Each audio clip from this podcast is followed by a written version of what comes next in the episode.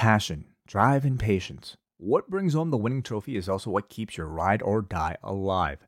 eBay Motors has everything you need to maintain your vehicle and level it up to peak performance. From superchargers, roof racks, exhaust kits, LED lights, and more, whether you're into speed, power, or style, eBay Motors has you covered.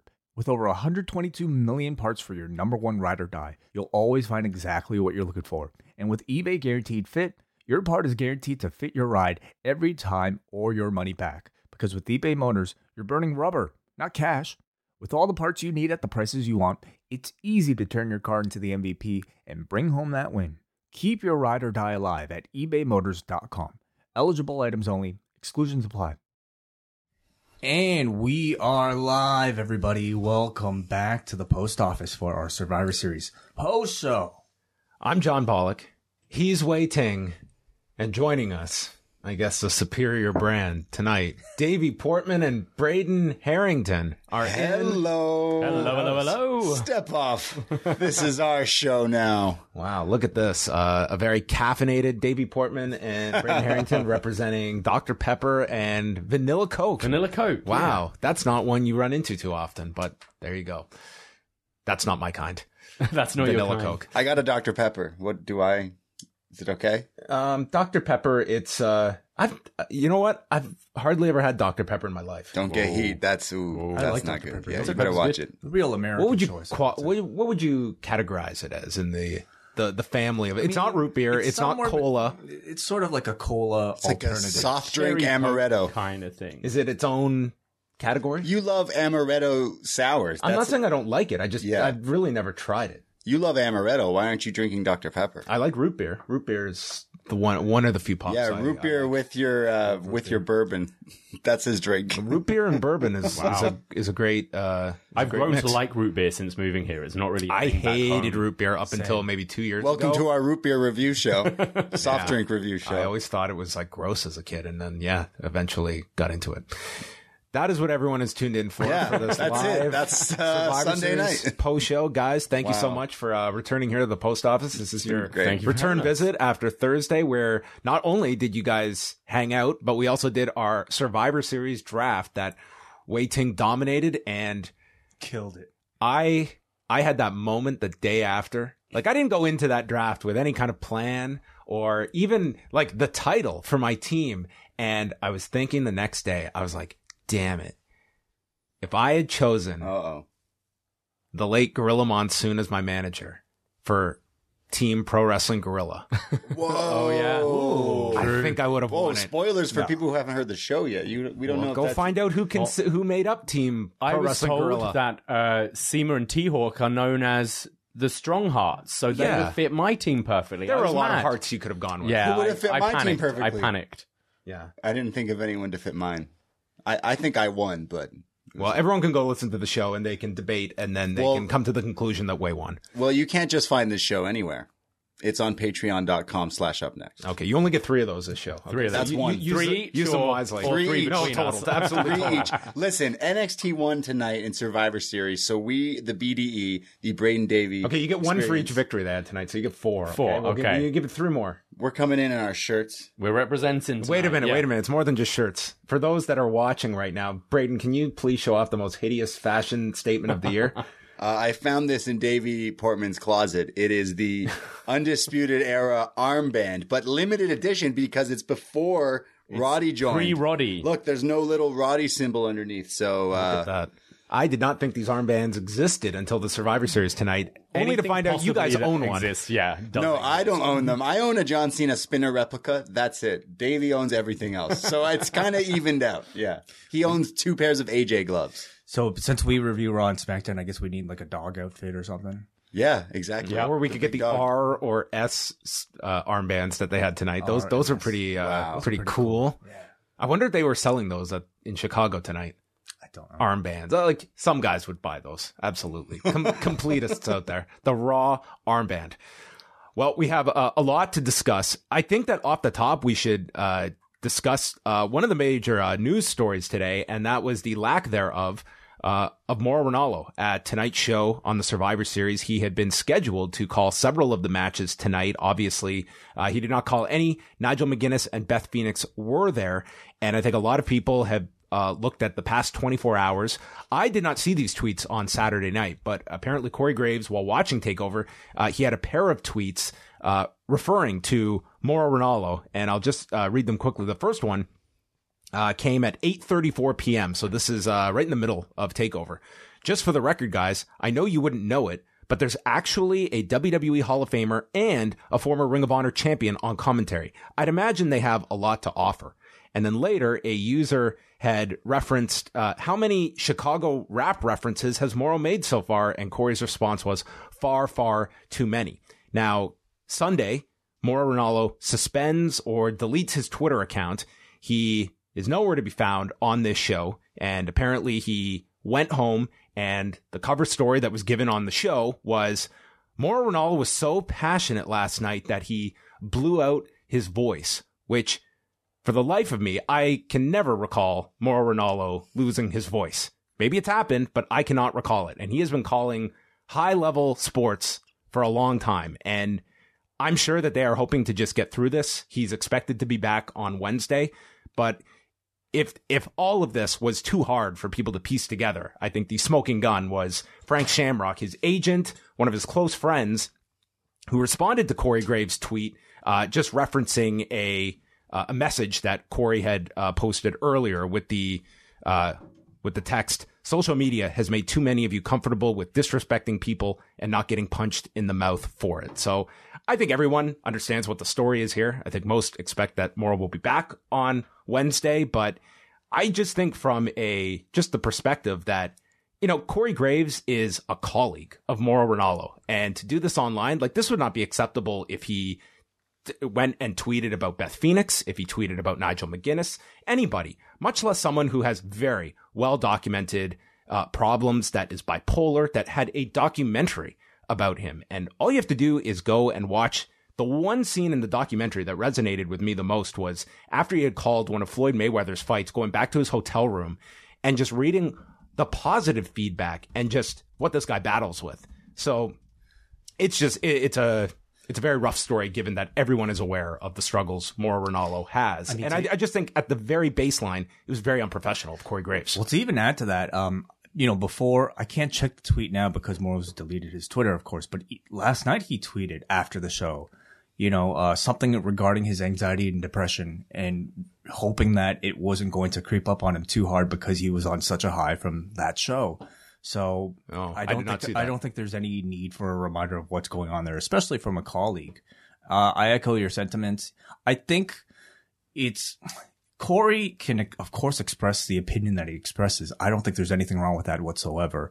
I think it's doing it in such a public place, um, in a way, you know, it, embarrassing. I think you know a fellow colleague that makes this really hard to take. I'm sure for Mauro and uh, again, this is speculation because we don't know the real reason why Mauro might not be around. But I think if you read Twitter, a lot of people are definitely not buying the excuse that the WWE gave you and maybe putting two and two together on their own. I think everyone can do the basic math on on this particular story. But um, you know, for you guys that uh, cover this uh, each week, did you feel that um, you know, I, I felt in particular in that uh, AJ Shinsuke Nakamura Yeah. Roderick Strong match, I thought Mauro was really missed in that match. I mean, just you know, just identifying some of the moves, and there was a time like th- there were struggles at times with, with the crowd being engaged that I felt. Uh, Mauro would have added a lot of energy to Definitely. this. Yeah, and, and let me under and also like I know Mauro has his detractors as well, but I do feel that in a professional environment, like if if you really said something that was grating to me, Davey, I would maybe talk to you privately. I would never tweet something. Yeah. Yeah. Uh, just knocking a, a colleague of mine, a teammate of mine. Actually, mine. what kind of what kind of sucks the most is that like yeah, I watched a documentary on online like that is out on was it Showtime that did it? Showtime did it. about this man and like what he goes through and all this stuff, and then a colleague who's supposed to be like your friend. You're all working together. Is this not like a unit? Is it not like a family essentially? I don't know. it's mean, kind of like that, I think the, the feeling that Graves felt it was okay to tweet something like that Yeah. suggests that he sees some sort of line between maybe himself and maybe you know uh, his commentators uh, like him versus some Mauro Ranallo for some reason. you know? Right. He put that tweet out thinking that it was a way to compliment Beth and Nigel McGuinness for not being representative enough. But the second show. tweet, the second tweet, about the rap references. yeah, he said far, far too many. It's just, it's just like, he's he's, Yeah. he's critical of, of Mauro's commentary, and I again, it's fine to have that opinion.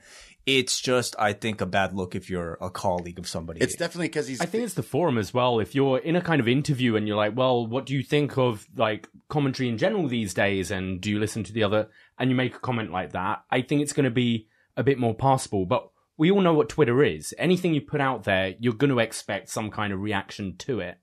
And it's just, I just feel completely unnecessary, especially uh, given the fact that Mauro suffers with mental illness yeah. as well. What's the beef there? Like, what? Why did he have to say it the, the way he did? And he hasn't said. I- We're recording this right after Survivor Series as of now, but he hasn't said anything. He was on the show on Survivor Series. I feel like now this instantly makes a lot of people kind of go, "Hey, man, that's not cool." I, I think You're he'll get cool." a lot of criticism for Yeah. this on Monday, and I think he will have to address this on his podcast this week. Like, I- Exactly. I, think this will be a pretty notable story on Monday. It was just kind of, kind of everyone was swooped up in covering Survivor Series on Sunday, but this will be a notable story coming out of tonight. So I, I don't really have much more to add than that. Well, I, think- miss Mauro. I did. I, think, you're for, right. for the for the NXT title the match, NXT title matches, well. we needed Mauro Ranallo on Yeah. NXT Championship defended on a WWE pay per view, a huge like classic name Survivor Series, and like we didn't get our guy, so it's just I kind of felt a little robbed a little bit. I also kind of wish they just didn't address it at all. Yeah. Because I think everyone's calling bullshit. I know as much as people on Twitter know, and even I was like, "Come on." You just feel, okay, so Beth and Nigel are representing Yeah. NXT tonight. And I think people would have been like, okay, still speculated. But the fact that they came out with blowing out the voice thing, maybe it's true. Who knows? But I'm not buying it. Well, I it like just it- makes them look bad. I like his hip hop references as long as there's no more Cardi B or Lizzo. Let us uh, then move on to the actual uh, Survivor Series. Um, at the end, I do want to get some thoughts Wai on a takeover, and maybe you guys as well. Just uh, 24 hours removed from that show as well, but we have a, a lot to discuss from the Survivor Series, going all the way back to 5 p.m. Eastern time with not one, a two-hour kickoff show because you know you, you can't just kick off in an hour. You need to have two to get ready for the show. Panel consisted of Jonathan Coachman, Booker T, Charlie Caruso, and David Otunga. Later, we would have Christian involved on the panel as well. And what I wanted to start with, Sam Roberts and JBL, who are also part of this. And this has been a slow evolution of Sam Roberts, who is now just playing like the, internet smart. the dick. Yes. Um, Wait, are you talking about evolution? Because the evolution we saw was the evolution of JBL, JBL. turning into Vince McMahon. It's frightening. He There's this picture out like there. him. He, yeah. Go the find JBL and bit. Sam Roberts in this shot. He looks like Vince. Uh, do you think this this works at all for Sam Roberts, uh, putting him in this role where it, it's? Do you remember back? Maybe it was uh, January for one of the takeovers, and he took was it Bianca, Bianca Belair, Belair. who he was like Yeah. just just running down, and he got a ton of criticism for it. Oh, yeah. and they've just like run with it now that now this is his thing. Uh, do you think this works, or do you think it's a turnoff? I'm not opposed to it because I tend to not like these shows because they seem so uh, fed their lines. Booker T, who do you think's going to win? Oh, well, I think it's going to be my boy D. Bry. Beth, who do you feel? Oh, I feel it's going to be this person. And I think even though he's playing this character, it, it, it makes it feel a bit more real. And I'd much rather have uh, polarizing opinions between everyone than just the same old shtick. Uh, JBL also gave us a history lesson about the Survivor Series and its origin going back to 1987, that it was a response to Jim Crockett, quote, trying to lock up the pay-per-view window, which I guess he didn't have the, uh, the, the time to expand upon that and explain that Jim Crockett Promotions ran their Starcade pay-per-view every year. And on this particular day, WWF decided we're going to put a pay-per-view against them and then make the cable providers have to pick one or the other. They can't run both. And if they run Starcade, you don't get WrestleMania next year. And it led to five cable providers running with Starcade. It was detrimental to the company and surely sped up the sale to Ted Turner the following year. I would love to hear JBL try to recap all that. well, he only had so much time here. He had to get into everything, but I'm sure that's what he meant by lock up the pay per view window. so, uh, then we went into our first match. It was uh, an additional match. There were two matches added to the kickoff today. Lio Rush, Kalisto, and Akira Tozawa for the cruiserweight title. I would give five bucks if someone with no prep could tell me the brands all three of these men are involved with. They're all of our brands. This They're is- all NXT. This was the match where they had the armbands for all the guys. Not every match that they we have. kind of needed the armbands here. Akira Tozawa is Raw. Yeah. Kalisto is SmackDown. Uh, Kalisto is SmackDown. He has to be right because Lio Rush is NXT. Um, uh, this is where they mentioned that uh, Paul Heyman was interviewed previewing the No Holds Barred match, and then Shawn Michaels came on to announce that Team NXT, the men's team, would consist of Tommaso Ciampa, Keith Lee, Matt Riddle, Damian Priest, and Walter. Who would make such an impression later on? We can't wait to talk about that. Yes, we'll we'll get to Mister Three Minute Warning later. Uh, and then Cathy Kelley interviewed Adam Cole. he admitted he is not 100 percent after a ladder match, Really? after Face. a tag match on SmackDown, after War Games and an air raid crash off the top of a cage. He's not 100 percent tonight. Jeez, give this man a raise this week. He had a ladder match. Uh, did he show up on SmackDown on Friday? Probably. Yeah, yeah, they did. Uh, Yeah, it was whole the, thing. the eight man. Yeah, and then uh, Saturday, just in a War Games match, falling backwards through tables, and then With that little wrist injury that he had this whole yeah. time. Oh, by yeah. the way, he's in a cast at the same time. Yeah. Well, the week's not over yet. Let's show up on Raw for Oh, a I'm Iron praying Man this match. guy does not have to wrestle on Monday. Yeah, He's going to be in the crowd for Britt Baker on Wednesdays. Yeah, or was that's that last week in Chicago? So first up, the tag team over the top rope battle royal featuring teams from all three brands. Karl Anderson and Luke Gallows, the Forgotten Sons, the Revival, Ziggler and Roode, the Street Profits, Fandango and Tyler Breeze, Grand Metalik and Lince Dorado, Fabian Aichner and Marcel Barthel, Heavy Machinery, and the tandem of Kurt Hawkins and Zack Ryder. Uh, we just went through a litany of eliminations. All those teams, this match went 8 minutes and 19 seconds. I'm just going to fast forward to the end here as Ziggler missed a super kick hitting Roode that sent him through the middle rope. Um, there, it- it's down to Ziggler and Roode with the Street Profits, and then Montez Ford was on the top, got shoved onto the apron, but he held on. Ford then recovered and rotated in midair, hitting this cool frog splash that I think was the best thing in this match. And after landing the splash, he went into the air off the rebound and Roode grabbed him and threw him to the floor. So SmackDown got a victory here in 8 minutes and 19 seconds with Roode and Ziggler. Pretty generic battle royal. I thought. You know, the crowd didn't seem all that into it. Um, but I'm sure the guys appreciated the excuse to get on the show. Uh, did the show need a battle royal? This was purely for maybe numbers not. to give SmackDown a number, Sure. and that was about it. I like the total tally that they started to add at the bottom of the uh, screen Right. for all of them. It Because felt year, very like sports this whole Oh, show, yeah. like Fox. Like you got the tallies of the scores, the whole. Whenever there was a match with the, each person in the corner, it would have a little thing like The Sims, but in each color above the corner, being like NXT, Raw, SmackDown. It was Yeah. really cool. Uh, also, Fabian Aichner uh, is amazing. He's from NXT UK with uh, Marcel Barthel, and they're fantastic. So to see them kind of get some a little bit of shine, even if it's in this, was is cool. If anything, like this this weekend really to me was the marriage of NXT with NXT UK that I think we should expect a lot more crossover I so. between the two, and Yeah, that's I- almost like its own brand is the two of them under one umbrella. yeah, because I believe Kona Reeves has The moved finest. to NXT UK now, and. I'd be happy to see like Imperium come to NXT for a Yeah. proper run as well. Uh, Lio Rush, Kalisto, Akira Tozawa for the cruiserweight title. We have Byron Saxton and Aiden English calling this one. And I mean, the, the, the three worked really hard. I thought by, by the end of this, they, they kind of got the crowd going. There was a Salida del Sol by Kalisto that was hit onto Rush, but then Tozawa stepped in to stop it with a Shining Wizard. Tozawa went to the top, hit his huge senton onto Rush. Kalisto broke that up.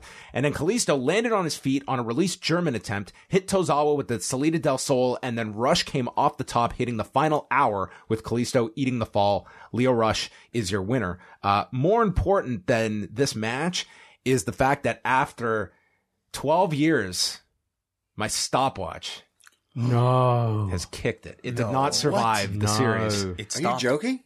It's not so much that it stopped. It's just, it's, uh, it can't stop. It's like the Red Hot Chili Peppers. So I noticed this the other night when, for Takeover that during the War Games match, it froze. It froze on a time. I was like, did I like hit this by mistake or something? And I'm thinking it's me. Today, I saw it would freeze, but then the weirdest thing happened. I would reset it and on its own throughout the day, it just starts going. Whoa. No touching it. So either The Conjuring 5 is being filmed in the post office or I need a new stopwatch. So Wow. it's my phone for now. And I, I've had, the, I've used this damn, the same stopwatch that you hear beeping in the background. I've had it since I think 2007. You've had such fond memories through the years, lending it to people. I can admit Using now, now that it's uh, it's fair game. There were a bunch of these at work, and I just stole one. Oh, I just I just swiped one. There were like five of them when we had to do those one minute updates uh, in front of the camera. Yeah. and they had like five of them. I'm like, I need a stopwatch. I just grabbed it. Wow. Uh, you just I, I, won't, to I won't that. tell anybody, John. It's okay. Lio Rush wins. there, there, I quite enjoyed this match. Um, It was good. I It was- loved it was the. fine. There was a really cool spot where I believe it was Tozawa. I think hit a bridging German to Rush, and Kalisto runs up his chest and flips into a Jackknife. a jackknife pin attempt himself. Was awesome. Just I've never seen that before. I thought that was very cool. It's very fitting that your stopwatch stopped on the man of the hour with Lio Rush. But uh, I, am happy that he didn't lose the title here. I didn't expect him to because I need to see that rematch with uh, Angel Garza. And they ring they were pushing that on commentary throughout Yeah. the match. They were saying, uh, "Will Lio Rush be focused because his mind should be on Garza, who he had a confrontation with backstage last night?" I yeah, I really didn't expect many you know title changes between brands on this show, especially when they've been pushing NXT so hard with the cruiserweight belt and Lio Rush so hard. This didn't really feel like the right time, but it felt like a great time to showcase him, and I thought it was really good action, like you guys said. But it did suffer from your typical 205 live crowd. They should have- much atmosphere. They needed all purple armbands because technically aren't they all 205? No, no, no, no, not really. them. Oh, Okay. that's folded into NXT now. Right, yeah. Sami Zayn interrupted the panel and he discussed the three way involving AJ Styles, Shinsuke Nakamura, and Roderick Strong that it could be a match of the year because of their artistry. And they can't appreciate the artistry that these men possess. And this was our first of several CM Punk chants, which was really translation for we're bored uh, throughout this show. There were, there were several of them. Yeah, it was their protest chant. Kayla Braxton interviewed the New Day. They wished Xavier Woods a speedy recovery, and we go into our final kickoff match: the Viking Raiders, Kofi Kingston and Big E with Kyle O'Reilly and Bobby Fish. This featured Vic Joseph, Jerry Lawler, and Corey Graves on commentary. Uh, really well worked match. I thought this was the best of the three matches we had on the kickoff. Uh, really great showcase once again for O'Reilly and Fish, and I thought the Viking Raiders. Uh, you could see how well they they meshed with O'Reilly and Fish. I think they could have a phenomenal tag program if they revisit uh, that feud eventually down the road. Uh, Kingston was launched over the top by Big E, who then did his crazy spear that he only brings out every now and then, taking Erik off of the apron down to the floor. Erik then lifted Big E. Ivar launched off the middle rope for the clothesline. And then Ivar did a cartwheel, avoiding the high low from Fish and O'Reilly. And they were able to catch O'Reilly and hit the Viking experience to O'Reilly on top of Fish and squashed him like a fish. And they scored the fall in 14 minutes and 40 seconds. Really good three way, I thought. You know, um, This was our lone Raw win of the night.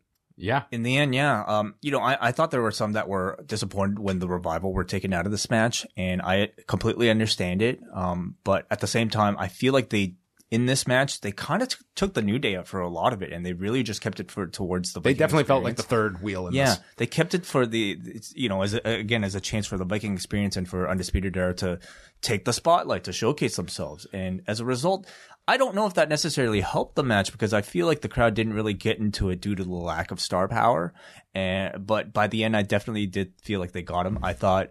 Kyle O'Reilly always, to me, steals the show, as did uh, Ivar, who continues to be a real standout in that division. But I thought Biggie looked great as well. So I, I like the match. Uh, they definitely got the crowd by the end, but not throughout the whole thing. Yeah, I, I was the one of the people who was upset that Revival was taken out of this match. And then I was also upset when it was on the pre-show. It went from one of being the most fantasy dream matches ever to taken away to now on the pre-show. When you look at this card, what would you have yeah, moved, right? I don't know. Yeah, it's true. There's, a- there's like 10 show card. exactly. Yeah, there was a lot of matches. and I think the problem is a lot of the matches have a lot of people in it. So sure. do you And want to have pull one of to have seen like Cole and Dunn thrown onto the kickoff. Absolutely. Like that would have really hurt the presentation. And they probably got more time this way than if it was on the main show. I, I still kind of like the match, but I mean, we've been doing uh, up next for a little while. We've seen the the undisputed era and the War Raiders or the Viking experience, whatever you call them. We've seen the, this matchup, and they they have this crazy program. If you've been going back to like Ring of Honor days, these guys have been like killing it for years. And then the New Day was just kind of chilling. So it, it, it I was okay with New Day in the match, though. I feel when you're doing these brands v brands, you have the revival. You just think it's three NXT teams, Yeah. and mm-hmm. New Day are very, very WWE. So I was, I was kind of cool with them being in the match. kind of wanted to see more of them, to be yeah, honest. I Yeah, wanted I a bit agree. more. Yeah. I, I like the match, but it didn't really. It wasn't what I wanted. But again, it shines a light on just like how how many great tag teams you actually have within the WWE. Oh, yeah. you throw in the Usos in there as well, Mustache Mountain. Like this is just this great pool that they can actually pull from if they wanted to treat them seriously. Yeah, I mean, even in the battle royal, like you have you have a mix of quality teams uh, in there as well. And uh, man, Kofi is really like holding his cards close to the vest, like about this. Uh, man, when this guy snaps, it's going to be out of nowhere because he you cannot tell. that completely. You know, for although nothing holding out on. hope, it's it's starting to the hourglass is. I will empty. completely give up once the Rumble passes and he's not even part part of the conversation. You know that remains my one glimmer of hope. It's it's going to be Yeah. very sad if the Royal Rumble comes and goes and he's right back to the uh the crazy near elimination spot. Like it just feels like that's such a step back. I mean, That'll be the full exclamation point to the whole thing. it's jumping ahead, but I can't really think of any programs for Brock anyway moving forward. So he's the only one, unless you go back to Rey, that I actually see you can start putting steam behind because he lost so embarrassingly and so quickly. Right. Um, but yeah, you're right. It needs to be the Rumble or or not at all, really. Yeah. Uh, then after the tag match, um, They're on separate brands, so Well, that's if you win the Rumble, you can go for any yeah, title, you're right. I You're guess. right. Yes, yes, yes.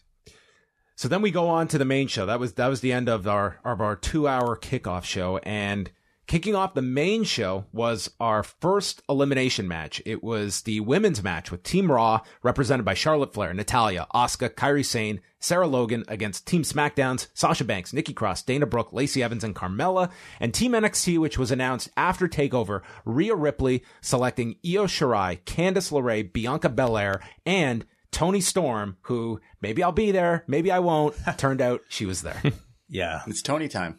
They filmed a, a bit of a backstage uh, segment on for .com last night, or I think I believe it was on Facebook Live, where they had Triple H asking yeah, this is his usual post interview with Cathy Kelley. Right, but you know, you you had Rhea Ripley on talking about who she was choosing And as why, a part of her yeah. team, and I really liked it because she gave solid reasoning for everybody. I mean, Candice being the one that was there with her by her side, but also put over Io Shirai and, and Bianca Belair for being two very impressive people. That that Did part say Shirai match. gets me high? Did not say that. Good. But- she shouldn't. But great justification for Toni Storm as well, somebody that she's known since she was a teen Yep. and came up with. So I thought it made total sense. Unfortunately, we didn't really get to see any of that, but by the end of it, I think there was solid explanation about why they didn't announce Team NXT prior to this because you didn't know who was going to be healthy yet. Yeah, that was the reasoning Paul Levesque gave that they didn't know coming out of War Games who would be available the next day. So that is what we got. Calling this women's elimination match: Michael Cole, Beth Phoenix, and buckle up, Jerry Lawler. I kind of like the team actually. Like it had been a while since I heard Cole and King together, and to me that, that there was a bit of nostalgia there, and I thought actually Beth sounded really good with them. What they tried to do in this was it, you had three women in at all times representing each brand, and then they would they would just go through the various pairings, and I think and they were building them up in in kind of name value, and I think they were expecting much bigger reactions when you would have the visual of so and so is here with so and so, and this was this is a real struggle with the crowd. I thought throughout this. I felt this crowd was kind of dead the whole night, almost. They, I feel they picked up later, but yeah, Yeah. they. Chicago, what happened? I, I didn't sense that at all, actually, watching this match. I thought they really got into several pairings, especially Kairi and Io, once you got into that. I think there were there were some that w- that was one of them. Um, they were just kind of going through combinations when they got to Kairi Sane and Io Shirai. Um, Yes. they were in there, and then Ripley tagged in. They got excited for Ripley being in as well, and then everyone they do the sequence where everyone comes in, everyone gets laid out with a move, and you see Candice take a super kick from Carmella, rolls to the floor, and then all of a sudden we cut over, and Candice LeRae and Io Shirai are laying on the floor. We never saw what happened to them. Uh, they're just down and then they get picked up and they're taken out of the match and it was done was done in such a strange manner because there was no visual to explain their uh, elimination so even if like later they'll come back spoiler but I, I think that honestly, like the crowd was like genuinely concerned about these two, that it could have been a real injury because everyone stopped. Everyone froze as if this was not planned. And I think they overthought themselves in this because I think people were actually con- concerned about there being a real injury. Is that a bad thing?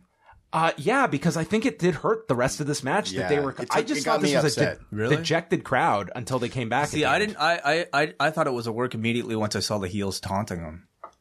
That Yeah. wasn't right away though. Yeah, I, I- Um, I, I- knew it was a work when they when they realized when it was just focusing, but I was a little upset that even when the, the angles of the terrible shots of an of a move don't really connect, they show it once still, but this, they didn't show. I think the fact they didn't have any kind of They didn't have they didn't have a replay, they didn't have anything to show you. It's two teammates that apparently have run into each other. I will. So are they wrong for doing too good of a job? no, they didn't do a good job of the because they didn't see what happened. I was so I'm like, I think you need that visual. It's like Yeah, it's- you need it. It- missing something. There. It's like I can't just take your word for it. I need to see if they're hurt. Like uh, five But minutes you prior, you were so. I was actually this. This got me so frustrated. That means it worked better that you didn't see it. no, because I was upset. Like John said, it took me out of the match. I couldn't care. So First you of all, to see But the you replay. got that feeling when you see a legit injury.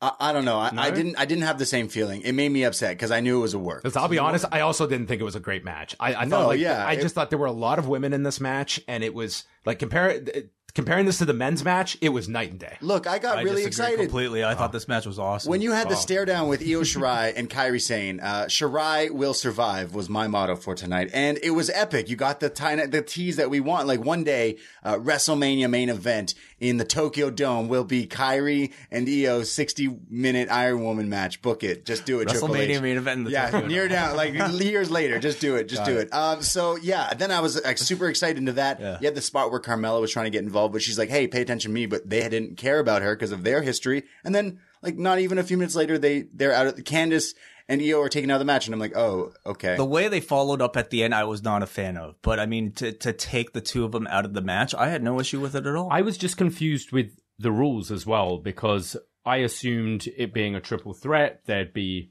no DQs, no countouts. Yeah. but then in the later one, we saw there was countouts. Mm-hmm. It's were they were they actually taken from the match, but they weren't ever eliminated, like Mm. injury wise? I thought that was confusing.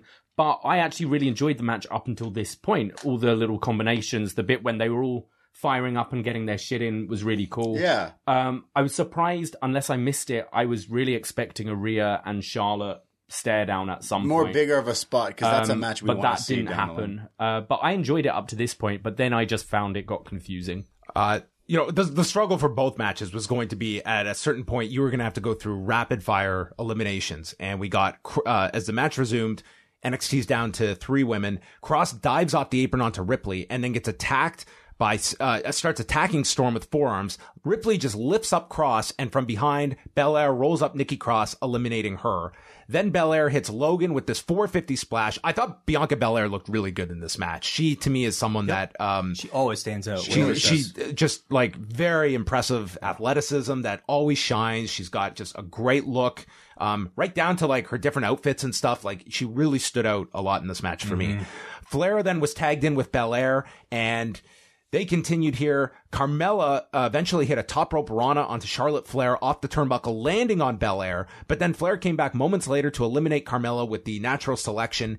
Then Sane hit a spinning back fist onto Toni Storm and the insane elbow, which Banks cuts off by hitting the running knees, eliminating Kairi Sane, who was gone, and the crowd seemed a little dejected Now, at that elimination. why would Sasha do this? It didn't make a whole lot of sense why she would stop an elimination. because she she wanted to screw everybody. She wants the most elimination. She wants to be. She's the boss.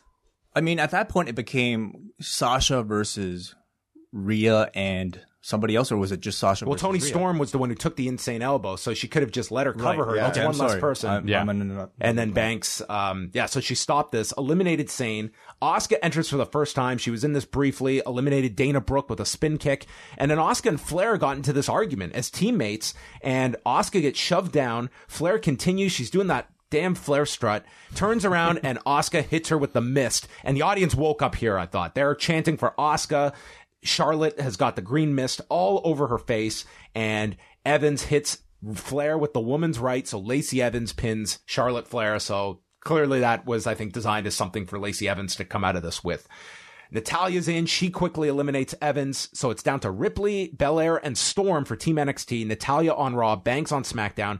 And Natalya and Banks work together. They apply a sharpshooter crossface combination, uh, and Toni Storm taps out. Oh. Crowd was upset with that one. Heart Attack eliminated Bianca Belair. So all of a sudden NXT has lost two members, and we got one representing each. Sasha turns on Natalya and attacks her and eliminates her after striking her with a right hand. And we're down to Banks and Ripley. And they start to have an actual match. And this is when the crowd really got into things between these two. Banks hit the Meteora. Ripley kicked out of that. Then Banks came off the top with a boot. And this is when uh, Ripley has her submission applied. Does she have a name for the submission yet? I've not heard I've them caught identify one. No. Yeah, they did, but I'm blanking on it now. Kassius Ohno has broken down like the origins of this submission, but I don't think it has an official name yet. Candice LeRae and Io Shirai return. They pull Ripley to the floor and reveal they were fine. It was all a plan, and all of a sudden it's three on one. Banks falls to the numbers game, takes a springboard drop kick from Shirai that looked great into the Riptide, and Ripley pins Sasha Banks, and the three women survive. NXT wins. I, I thought I really thought the the strength was the final uh, couple of minutes here, but I, I wasn't overwhelmed by this match. This exceeded expectations for me. I was expecting just roll up, roll up, roll up. Um, and I thought they let everyone get their stuff in.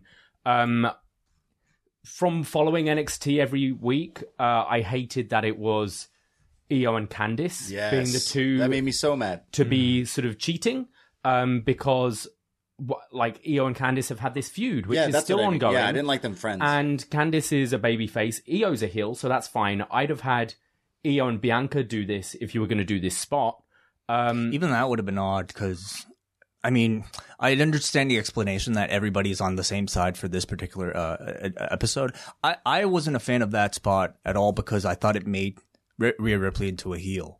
And that's not what you want for that reaction. Yeah. By the end, they did a great job of making Sasha feel like, you know, the mainstream threat to this indie darling and Rhea Ripley that, you know, you, you had to stop. And I think by, by throwing the extra numbers from NXT t- against Sasha Banks, you kind of ruined that wonderful dynamic that you had set. So I was not a fan of that either. I agree, yeah. Especially, yeah, you're healing the baby Like- faces against a heel. I understand the need to like protect Sasha Banks with you know a uh, illegitimate victory, but I thought there would have been ways to do that outside of having you know, especially Candice LeRae come in to play a distracting heel to let I- Io Shirai get get the victory. yeah, it was weird. I didn't. Yeah, I, I thought also SmackDown really suffered from not having that top babyface on SmackDown. Like Nikki Cross was not put into that role, and Sasha by default kind of became, you know, she she, was played the the heel heel. turning on Natalya, but by the end, it's like she's outnumbered by NXT, and you you're So forced that- to have sympathy for Sasha. And that was the problem with the spot. But there is no problem at all by making Sasha Banks the top heel because she was fantastic as the heel in the match, and Rhea Ripley was great as the babyface. I liked the match a lot, man. I thought. Like like like Davey, it ran the risk of being too long with too many like frivolous el- eliminations, and I don't think it it was that. I was entertained mm. throughout this entire thing. I loved the fresh pairings of like it, it was. It's interesting because like I haven't felt like so strong about Survivor Series matches in a long time because we haven't had fresh combinations of matches in a long time. Typically with the Survivor Series, it's like, I've seen these two guys together in the ring. I've never seen this NXT person with this uh, other NXT person. And every time you had a new group of three in there, it felt like a new dream match scenario that you were getting. So I, I, I, I thoroughly enjoyed a lot of it. I loved what they did with I, I, Io and Kairi. I loved what they did with Sh- Charlotte and Asuka. I even liked how they had Sasha team up with Natalya to take on the two remaining NXT people. I thought it all, all worked out really well. I, I, I- would say that the thing that where they came back and had to interfere, like, Yeah. if they maybe had changed that around, it would have just, they could have just had a good match the way they did. And it would have, because like, mm-hmm. yeah, the, like, the ending did get me back into it, but it was that weird, like, Io Shirai is my favorite. And you just, if you wanted to protect her, get not eliminating, I don't know what, what the reason was for that, but it's just odd. It did go 27 minutes and 49 seconds, so they had a lot of time for this match.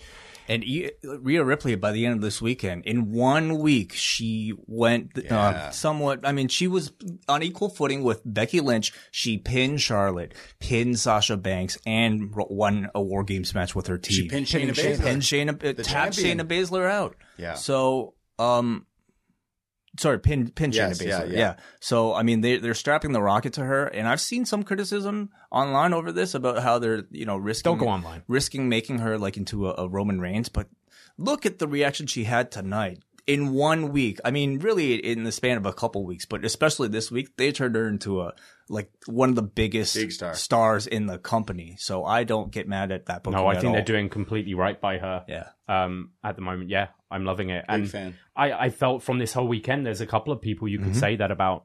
She's Yeah. going to beat Shayna for the for the title in Yeah. NXT, definitely. I mean, granted, this is not like official. Like we always talk about the concern of that you take someone from NXT, put them on the ra- main roster. Are they just going to become another guy, another woman on the roster? And this past month, I think you can make solid arguments that they have taken certain NXT performers and they are that much more over now after this past month. I think there's there's several of them that are bigger stars today than they were a month ago. Yes, Absolutely. definitely. Seth Rollins met with Kevin Owens in the locker room to talk about last night. What happened last night? And he asked him about him helping NXT at TakeOver and where does your loyalty lie? And Owen said Saturday was about me getting even with the Undisputed Era and not necessarily helping NXT. He loves NXT, but they don't need him. Raw desperately needs me, which God is that the truth. And not to worry, he is Team Raw tonight, and he reminds Rollins about his own history. And to give him a reminder, he asked him, You care to partake in a live fisting? And Rollins neglected to partake in this. And yeah, this seems to uh, silence any thought of Kevin Owens going to NXT, that he is sticking around on Raw. And I think when you look at their depth of baby faces, he is not a babyface they can afford to send off to NXT at this point. I think he's kind of needed on on Raw at this point. This is not a very deep babyface roster once you get beyond Rollins and Rey Mysterio. Yeah, I loved how honest he was here. He's like, look, Raw's going to shit right now. I'm going to try my best to help this brand. Is it curious why they chose Kevin Owens of anybody they might have been able to choose for that fourth man on on at War Games? Huge uh, pop, great match you got out of it. There's a history with them. I think it was. I, I mean, I can't make a solid argument for anyone else on the main roster that you know you knew was going to get a really big that that would be at the level of a of a surprise that people would be satisfied with. So, And Yeah, I far, was- far enough it. removed from NXT that it is a pop. If you just had Ricochet, it's like, we saw you in NXT like Mm-hmm. a couple of months ago. I, I I don't disagree with any of it. I just found it a little bit confusing how you would have you know Owens lean so hard towards Team NXT only to have it kind of that that little tease be extinguished the way it was. it was tonight. awkward. It was almost th- this segment was designed to make you yeah, forget I- about the night before, not remember yeah, it. like it almost teased like they were telling a fuller story with Kevin Owens and his allegiance Yeah. to Raw and Smack, and and, and we didn't really get a conclusion to that at all. Maybe, but Well, might something could continue. Yeah, I think it's hmm. going to continue. There's theories. Hmm. like you have to imagine that after this and the number that they pulled on Wednesday, that do they want to like the doors aren't open, but they're going to be left ajar, Right. And you can have these kind of floaters that can be that could pop up because I feel that if if their audience goes down after this invasion on Wednesdays, that they're going to want to revisit this. As It's okay, it's it's a marathon, but sometimes we got to speed up because we got a lot of ground to cover. AJ Styles, Shinsuke Nakamura, Roderick Strong. Uh, how anticipated or how how much were you guys anticipating Yeah, this one? this was my one. Very this was the one. This was the draw, baby. Roderick Strong. He's my man. That's why I'm wearing this armband. Because this was really interesting. Because I think in this in this setting, I think that they they really had to work for this crowd. Whereas had this happened 24 hours earlier, I think this is Oh, probably yeah. match of the weekend. Absolutely. in front of it. And and I really enjoyed this match. I thought these guys worked uh, a fantastic three way. Uh, we have Sami Zayn at ringside, and they were just going through different three way you know sequences throughout, and the crowd not really alive for too much of this.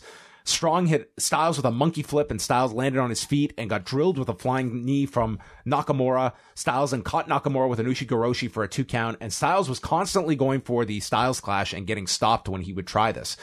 Uh, Styles prevented Nakamura from using the Kinshasa, so Zayn then attacked Styles, throwing him into the post. Strong got this big near fall after landing a flying knee on Nakamura. The CM Punk chance began as Nakamura called for the Kinshasa and got cut off with a flying forearm from Styles. And then we get into Nakamura hitting Strong with the Kinshasa. Styles broke that up. And in the final uh, series of sequences, Nakamura and Styles face off. They have a big, a big battle with strikes and Nakamura hits the unnamed landslide and Styles then avoided the Kinshasa, failed to use the Styles clash and sets up for the phenomenal forearm, hits it, and then Roderick Strong tosses AJ to the floor and steals the cover on Nakamura. Ooh. 16 minutes, 46 seconds. I would say, especially after NXT won the elimination match, this was probably not an outcome too many people were forecasting for Roderick oh, yeah. Uh, to win this one. One of my favorite wrestlers of all time, Roderick Strong. I've seen him battle AJ Styles. I've seen him battle Nakamura. I was front row at Ring of Honor. Nakamura threw Roderick Strong into me one time Whoa. in a match. True story. um, and this was the match I was most looking forward to. This was almost like a weird dream match. And I, I absolutely love this. I was going out of my, jumping out of my seat, uh, because I just, you were the one. I, I, was, I was, I was, yeah, not in Chicago. I, I was just super excited to kind of see, uh, like almost like a tear in the eye of Roderick Strong. This was he, a huge. This is a big for deal for this yeah. guy. Uh, I, I don't, I, have been following him in in high school gyms and mm-hmm. stuff for a long, long time, and of course, I've been watching him in NXT with the success he has.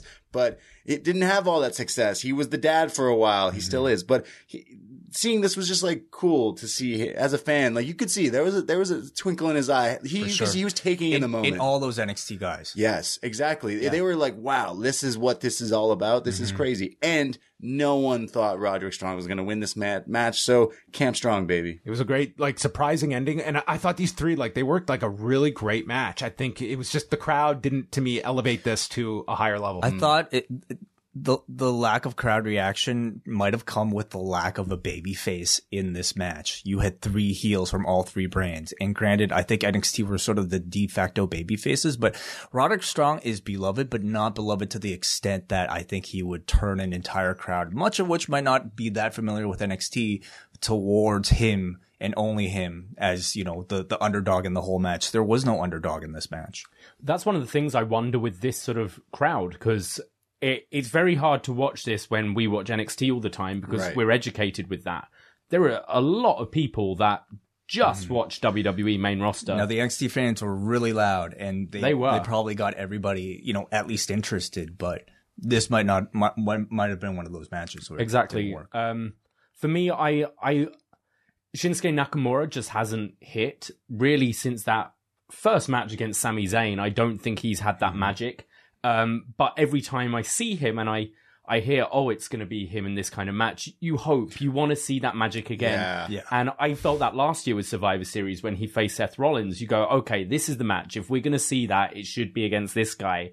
And we didn't really. And I think this was as close as we're going to get to that, yeah. which I loved. Um, he wasn't holding back at all. Poor AJ took quite a few Did he knees in the face. There was the moment he hits the uh, I think Roddy was on AJ's shoulders and he hit like the boot off the top rope to Roddy, but also knees AJ in the face as doing it. Yeah. And uh, yeah, AJ took some stiff strikes, but I really enjoyed the match. I think the uh, the crowd kind of they got into it. They did towards the end, but All they kind guys. of hold off for me it being like a really, really special match, which maybe it would have the night before. There was, there was, there was also running the risk, like even at this point in the match, of three way fatigue. Like, yeah, like mm-hmm. these kinds of matches, like they wear thin. It's fine to have one on a card, but you know, you, you watch some of these matches and it's like, you know, AJ and Roderick, still two heels. I think they overcome that no problem. And it's just, you know, you're seeing the constant, you know, saves being made, pinfalls being broken up, and you kind of have to adapt it knowing that there's so many of those three ways on the show. I thought I would have felt it a lot more than I did. I agree. It wasn't to me overwhelming. No. Yeah.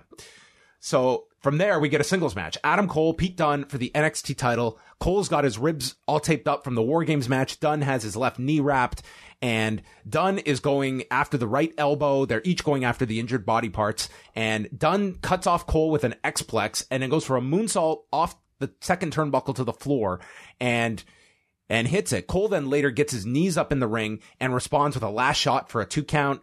Dunne recovered from the Ushigoroshi, hit the bitter end, and that was our first big near fall of the match. Dunne then scales the turnbuckle and he goes to do a moonsault off the top and gets hit with a super kick. And this was where the the crowd went into the next gear for this match because that was a great spot and the replay looked just as tight. It was great uh, how this looked. The two then went to the edge of the apron where Cole came off the turnbuckle with a Panama sunrise and both just die on the floor. But don't you dare do a package Don't pile you driver. dare. no, no. Flipping pile driver on the apron, the hardest part of the ring, that's fine. Dunne beat the count, but was immediately hit with the super kick and kicked out again. Cole then tries to prevent Dunne from reinserting his mouth guard, and in trying to do so, gives up his hand, and Dunne snaps the fingers, goes for another bitter end, which gets turned into a follow-up Panama Sunrise, and the last shot, 14 minutes, 2 seconds, Adam Cole retains. Tremendous match. You could certainly, uh, this would probably be many people's match of the night. I think you could go one or two on this. Yeah, definitely. I really enjoyed this match. Uh, the crowd again, like they were kind of, they, they kind of were like, oh, we don't really know who these people are, but we're going to cheer. And then they got more into it and they got more into it. Uh, if you were to have pushed, I thought like for some reason Adam Cole wasn't going to be able to compete. So they were going to push this match to USA. In fact, they could do a rematch or whatever because this, I feel like with the Full Sail crowd would have made it feel like even more special than it was. Um, and Adam Cole doesn't use the Ushigoroshi. He calls, uh, what I call the suplex lift into the Ushigoroshi, or as I like to call it, the Sushi Goroshi, Goroshi, the thank greatest wrestling move ever. Uh, and Pete Dunne sold it like he died. Uh, it looked amazing. I really like this match. Uh, So much fun. And we're, we, we love, we watch, uh, Pete Dunne's been on NXT USA and he's not kind of had that, that stride as he had in last time we saw him in this very arena with Tyler Bate. Something's been missing from him. So this was kind of cool to see him have that spot with Cole, but, uh, Cole's still the champion. Certainly, I think you know this and all of these matches might have had a better reaction in front of a Full Sail crowd. But let's not lose sight of what this is for NXT. This whole show, this whole month has been a commercial for NXT Yeah. to try to get new viewers to try to watch on Wednesdays. And as such, I thought they these two being having zero WWE involvement needed to have the type of match that would attract a fan who might have not ever seen NXT before. And I thought these two did that. They delivered, I think you know, a, a match good on psychology, but taking, taking, you know, uh, being mindful of the injuries that the two of them had the night prior, as well, full of very exciting, incredible moves that I think were enough to even capture the, the attention of a, of, of, you know, somebody who didn't really give a shit about who these two were. But as I, I will have to say, how long was this match, John? 14. I think I would have gone about four less. You know, I think 10 minutes would have been more than fine to whet the appetites of, of a casual fan base and for these guys to deliver, I think, a high quality match. As it existed, to me, it lasted a little bit too long. I love this match. This was my match of the night. Um, I think I find Pete Dunne such an interesting character within WWE because he just floats around and kind of disappears for a bit. And then you want a really hot show stealing match. You put Pete Dunne out there. And we've seen that with the North American title picture in NXT. We've seen that with the UK championship and now with the NXT championship. Um, I'd love to just see him stay in this position and not be fixed because you want two guys who are going to put on a fantastic showcase. These are two of the guys you're going to call. And I think NXT definitely won some viewers over. It's just Pete Dunne traveling around different promotions, breaking, Breaking fingers, fingers. just breaking fingers everywhere. Uh, yeah, so th- this one got. Uh, I-, I was a big fan of this match. I-, I thought it did very well, and I thought the crowd was was a positive in this. They one. I woke thought- I up thought they were sure. really in, into this uh, a lot, and I'm expecting Adam Cole to walk out on Wednesday in full sail and tell the whole crowd. So, guys, as NXT champion, there's Boys something girls. called the 30 day rule, and I'm not wrestling for 30 days. Oh, we forgot to mention in the Roderick Strong match, his entrance got cut off before the Oh, boom. I was so mad. You know, so everyone in, in Undisputed Era, when they do their full pose, when the entrance music is playing, they all got a certain pose. In fact, there's four of us in post wrestling. We somehow have to figure out which person is which and do the pose sometime, some way. Uh, so they cut Roddy and like the Twitter was really upset. So they did not, they did not cut off, you cannot cut off Adam Cole's boom. They did though. They cut away Cut to really War quick. Games. Yeah. They cut away to Oh. a replay of him and Ciampa going through yeah, the that's tables. bad. That's bad. It's You- like, come on, the you gotta boom be is like so Minoru over. Suzuki and you screw up. Like, Exactly. Yeah, it's bad. And I, I think you have to remember this is probably a different production crew Yeah. that might be doing They some don't even this know the boom. Come on, guys. Yeah. Baby. You saw Roddy just laugh it off. He was slapping the mat, ready to go, and then it's oh, it's AJ I, Styles. for the record, right. I would be the one slapping the mat. I want to be Roddy, even though I'm not a dad, as far as I'm aware of. Uh, prior to that match, we did get this uh, backstage deal with The Miz speaking to Daniel Bryan and saying he has to stop The Fiend for the sake of our families. And Bryan told him to go fuck off. And that, that was The Miz's involvement at the Survivor Series. The Fiend and Daniel Bryan for the Universal title, accompanied by the red lighting that uh, my Twitter feed loved. Everyone was a big fan of this. They were like, yes, the red lights. I thought it'd be Love it. blue now. He changed the title to blue. Why You, would- you would blue? think it's not really brand specific. Those blue lights. Bryan just comes at him with the drop kicks and then gets cut off and the fiend is in control. Bryan then escaped and go went for a suicide dive and got caught but avoided Sister Abigail and he fought off he fought off the fiend, came off the top with a with a crossbody and Bryan really got this audience behind him. He's attacking with the yes kicks, blasted him with multiple kicks to the head, to the body, and then does the stomp onto him, and then builds up to the yes chant. Everyone is chanting yes, and he hits the the flying knee, and Bray kicks out of it. They're chanting for Daniel Bryan. I was stunned. Like this was the hottest we've heard the crowd all night, and this is with the all the limitations that come with the the Fiend's match presentation.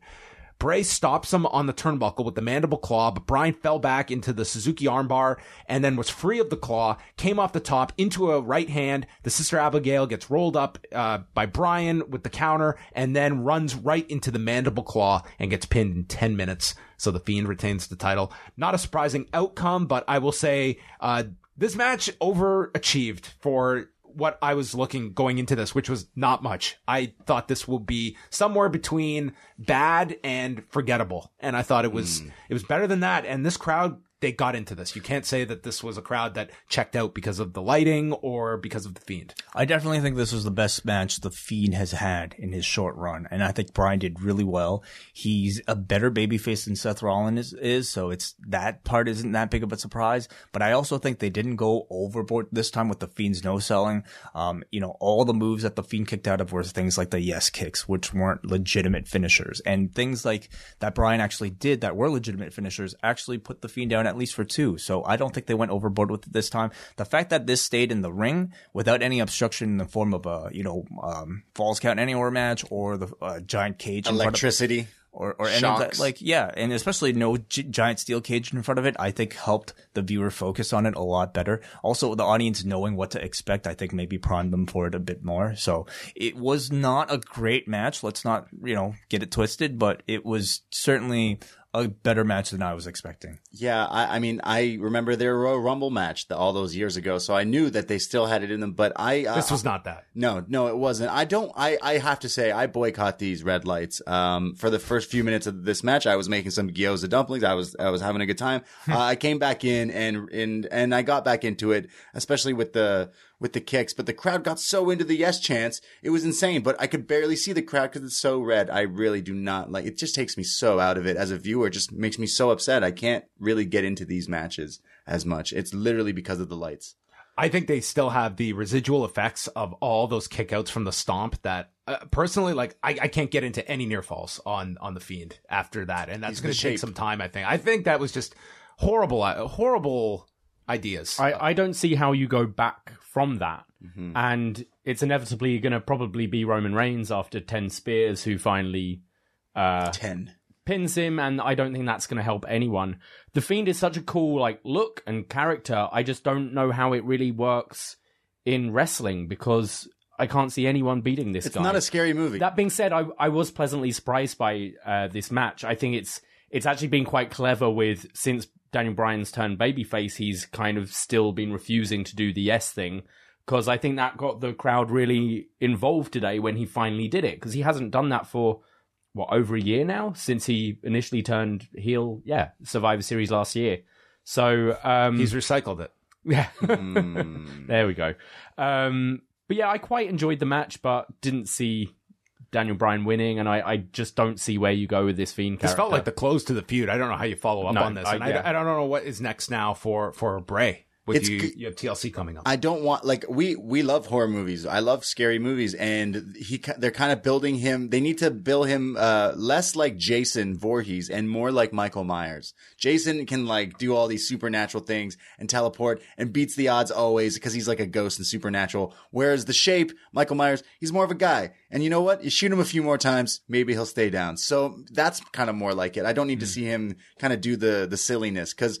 Uh, well, I can't see any of it because of the red lights, but that's m- my take on that match. I like Daniel Bryan though. Maybe like the opening of Halloween, we could just watch the match from Bray Wyatt's perspective. Yeah, the POV, the original. Yeah, exactly. Do it like that. Then we had Sarah Schreiber in the back with Rey Mysterio, who says it's been 15 years since he last fought Brock Lesnar. Lesnar has never changed, but this is a new Rey Mysterio as he shows off the pipe. He's gone to home hardware since 15 years ago. He's going to do things to Lesnar the old Rey would have never done. He's evolved because of the love of his son. And usually in these situations, he would tell Dominic to look away. But tonight, look close and look at how closely I'm going to swing this at Brock's legs and take them out one by one. Oh my god, let the boy watch. He says he's going to massacre Brock and take away his title. Bitch. I, I think Rey's been awesome on promos. This, I love this Rey. Mysterio. He's one of the best, and I'm I, I was all for this match actually. I, I this was one of the matches I was most looking forward Yeah, to. I was I think this is one of the better built title matches they've done in, in a long time. I think they've they really tapped into something with these two, especially with Rey. Uh, but prior to that, it was our men's elimination match: uh, Seth Rollins, Randy Orton, Drew McIntyre, Kevin Owens, and Ricochet representing Raw against Roman Reigns, King Corbin, Mustafa Ali, Shorty G, and Braun Strowman on SmackDown, and Team NXT's Tommaso Ciampa, Keith Lee, Walter, Damian Priest, and Matt Riddle. And this was very much like that Survivor Series in 2006, where you have all the stars in the ring and they all started chanting for CM Punk. There were no Punk chants at the beginning because they were all chanting for Walter, who mm-hmm. was Yes. An enormous star to this crowd. You could see the smile on Walter's face, and I don't know if I've ever seen Walter smile. So that Man, was like, oh, you know what? He was looking good too. He got his hair cut. Pre- He was looking fresh. Uh, yeah, this was crazy. Uh, we watched these guys kind of in really smaller atmospheres, and now he's walking out here going, "Wow, this to is be in a Survivor ring Series. with Roman Reigns and Randy Orton and Seth Rollins and have the crowd focus on you. Like that's got to be a trip for him. Isn't it weird that I instantly was like, wait, Walter and Roman Reigns are in the same match? Yeah, Because I kind of want to see Yeah. that, right? I was down. Um, I, had several of those moments like during this match. so Like, many I'm matches. This and this. And Wait, this. I can see them fight now because that's what I, this is what that used to be, and it's kind of it was refreshing. But um, we these are these NXT guys on this team. They're kind of like put to put this weird banded together kind Mm-hmm. of makeshift team. But Walter is the NXT UK champion. Mm-hmm. He has. we'll get there, Braden. We yeah. will get there. Okay. All right. But like you know, just just to kind of like talk more about like sort of that whole dream match thing. Yeah. Like because NXT has such close ties to the independent wrestling scene, and because so many of these guys are relative, like Keith Lee to me is still relatively fresh from Yes. like a PWG. You're seeing him in a ring with like Seth Rollins and Roman Reigns. and Randy you're like- Orton. You're like, holy shit! It's Matt like, Riddle about and Randy Brock Orton. Lesnar? WWE guys. This is weird. Yeah. It's Yeah, crazy. it's. Matt, Matt Riddle and Randy Orton were, were, were could have wrestled in this. Well, they almost did, kind Yeah. of. Uh, yeah, it was so many different cross things going on that you were like, "Whoa!" Yeah. Whereas, like, if Keith Lee had, say, been called up on SmackDown and, you know, after like a year of like mingling back and forth, it feels far less special. Yeah. These guys still feel fresh. So the uh man, I would just love to be a fly on the wall if Vince McMahon met Walter for the first time today. What it's like, oh my god, look at this guy. Wow. Doesn't even have a last name that I have to take away. Oh my god! No, god. he'd just be Walt. Walt. so Walt and Drew started off and they just go into chops right away, uh, which was, you know, playing to Walter's strengths right off the bat and drops McIntyre with a boot. And then Walter attacks Strowman and drop kicks him into the corner and then gets hit with a claymore out of nowhere. And McIntyre eliminates the NXT UK champion that the whole crowd had been chanting for moments prior. Three minutes this dude lasts. And the crowd uh, gave their very nuanced reaction by chanting bullshit. This sucks. Yeah. I mean, you know, this is, of course, coming from a crowd that, that is familiar with Walter, at least the very vocal part of this crowd. And knowing how Walter's been booked throughout his entire wrestling career in every promotion that he's been in, seeing him get eliminated. This is like the story of OTT. See, Over the last, like exactly. Dude, who I hope can Da- beat I hope David Starr wasn't watching this oh match my because God. goddamn Drew McIntyre, like Fucking Claymore. in like yeah, like you know, like thirty seconds. Yes, they tried to give him as much sign as they possibly could have, but it was not. It's, this was Walter, is somebody that is deserving of protection. You know, if you're going to do an Definitely. injury angle or a Of count out or something, you put it to Walter. He's not being pinned in WWE, as far as I'm aware. No. I think they truly underestimated Walter's reaction. Yeah. on, this particular. There- there's going to be the argument. It's like, oh, but look at look at the exposure he got. It's like, man, you just present your NXT UK champion getting pinned in three minutes, and Oh, there's no doubt they look at UK as a sub brand. You know, judging by the way they were booked on. it's like, if this was the SmackDown or reason, this guy didn't belong within a thousand feet of this match. It's so weird. So could make that argument. He's the uh, NXT UK champion. He's had what some people consider match of the year with Tyler Bate at the NXT UK takeover just recently, a few months back. And here he is. Everyone goes insane. He had, he hits a few big spots in this move, in this match, and then he's taken out. And I feel like the air, like I felt robbed. Uh, I was pretty excited and taken aback when they said he was going to be in this match. He gets in the match for three minutes and he's taken out. You, I felt literally as a fan robbed out. Like literally, this is why people get mad at this kind of stuff because I, I felt I, what I, but I'm paying to see this and you. wh- all right, cool. Well, I thought he'd be the guy that like they had with Strowman a few years ago. It's they gang up, put him through the table, just Didn't even get him that. counted out Nope. or whatever. It was Claymore. just kick to the face. Claymore. I'm upset. Okay. Yeah. He, he should, he should be protected. Just looking at him, he looks like a star. You look at any wrestling fan, I think they look at him and they go, wow, he's big. He chops people. Uh, he, yeah. if you look at the the other NXT UK uh, sort of counterpart on the women's team, Toni Storm, I think this is how they were booking Walter. Yeah. it was just like, oh, here's here, we'll throw a bone to somebody over on the other side of the ocean just to appear on this, but we're not going to book him till the end. That sucks. Unfortunately, this was Walter, who I think if you're a UK fan or somebody who's watched Walter, um, y- you know, people expect a, a lot more from. For more on this, the British Wrestling Experience will be releasing a show on Friday, and I'm sure they will get more than three minutes of content out of this finish. Shorty G and Ricochet had a really great sequence together, ending with the chaos theory. Um, unfortunately, like it's like man, just like whet your appetite, and then we moved on. Riddle was in, the crowd was into him. Riddle and, and Gable were excellent together, They doing traded like, the ankle locks. doing a bunch of amateur wrestling I was stuff. into this. Oh, this was great.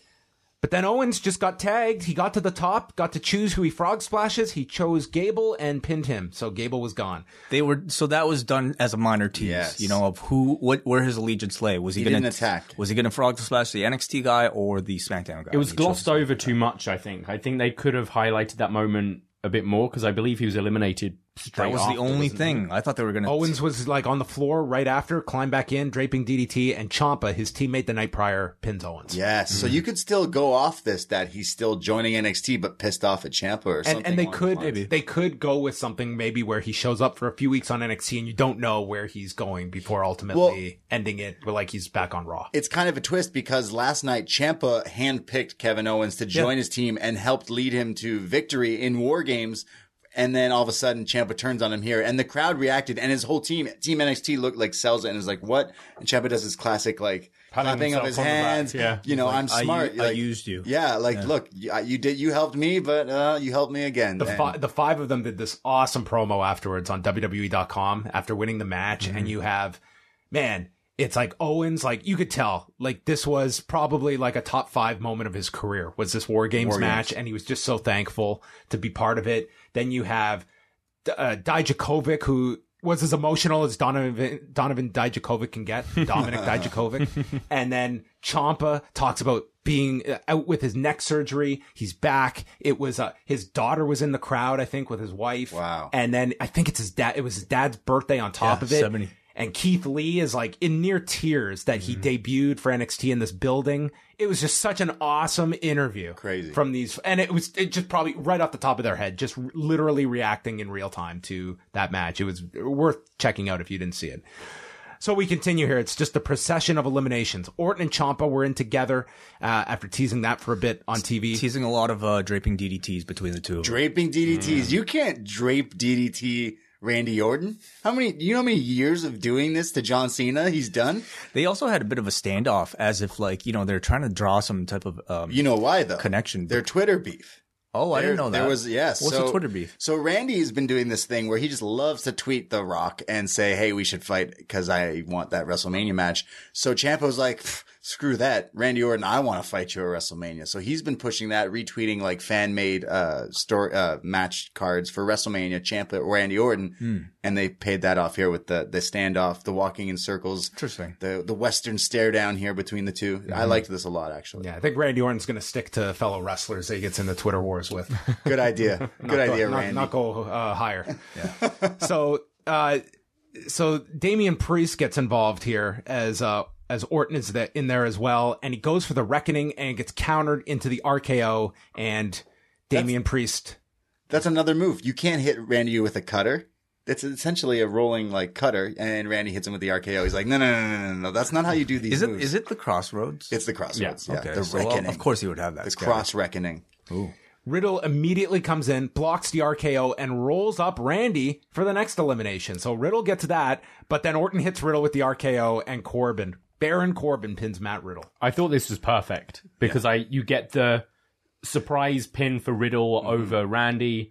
Uh, Riddle doesn't look weak getting pinned because he gets RKO by an illegal man, and Corbin, being the shitty heel he is, just runs in and gets the pin So shitty. I agree I like you. this I a thought, lot. I thought it worked out for everybody. and got the heat it it should have got as well from the crowd. It's weird. I, I I've never thought that I've wanted to see more Randy Orton versus Matt Riddle, but I, I think here that was that was my too. negative is that all these things you tease, there's no payoff to it immediately. The Royal Rumble, baby. How much can you think do, is- though? Yeah, How much can you do in this match? I mean, well, that's end- what I'm. saying. It's just to me these were just like pinfalls, pinfalls, pinfalls, and it was just trying to get clever ways to get guys out and.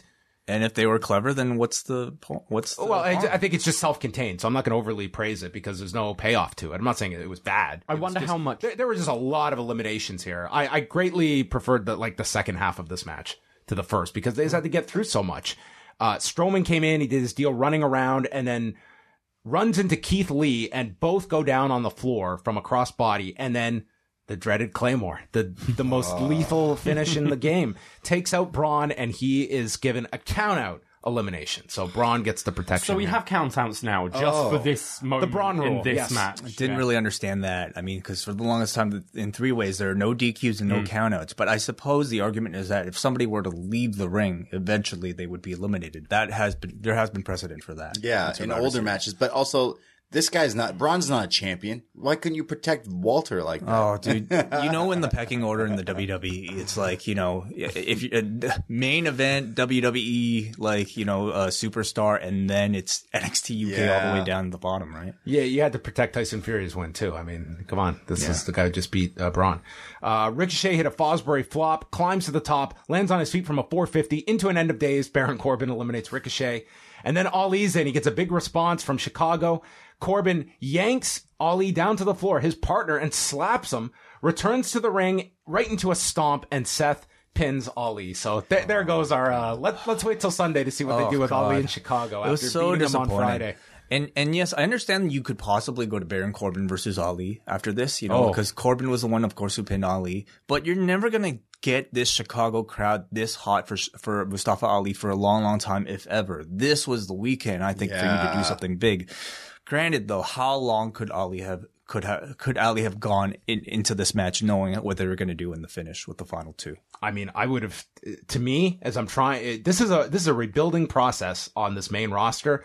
Ali's going to the end with Roman. I'm tagging. I'm tabbing Yeah. him. I'm tagging him with with Roman at the end, and those are the two survivors. But how do you do what they ended up doing with the one on one at the end? uh, Mm. I would I would have sacrificed the one on one at the end with Reigns and Keith Lee. I Lee. thought it was better what they did with Keith Lee. But I, that I'm not arguing it. That said, Ali should have won on Friday for sure. There's no reason why he needed to lose that. Um, so he's out, and Reigns was pissed off with Corbin. The the CM Punk chants got very loud at this point. Reigns then eliminates Drew McIntyre after a spear. Rollins is alone on Team Raw, and then Reigns avoids the fairy tale ending, hits Ciampa with a Superman punch. Corbin comes in, but then Reigns just takes out Corbin with a Superman punch and a spear. So Ciampa eliminates Corbin. Uh, so Reigns has gotten rid of his partner. Reigns and Rollins work together against Ciampa and Lee. They went for the Shield power bomb to Ciampa, but Lee stops them with a tackle, and then Ciampa hits the knee strike. Project Ciampa. Rollins kicks out of that.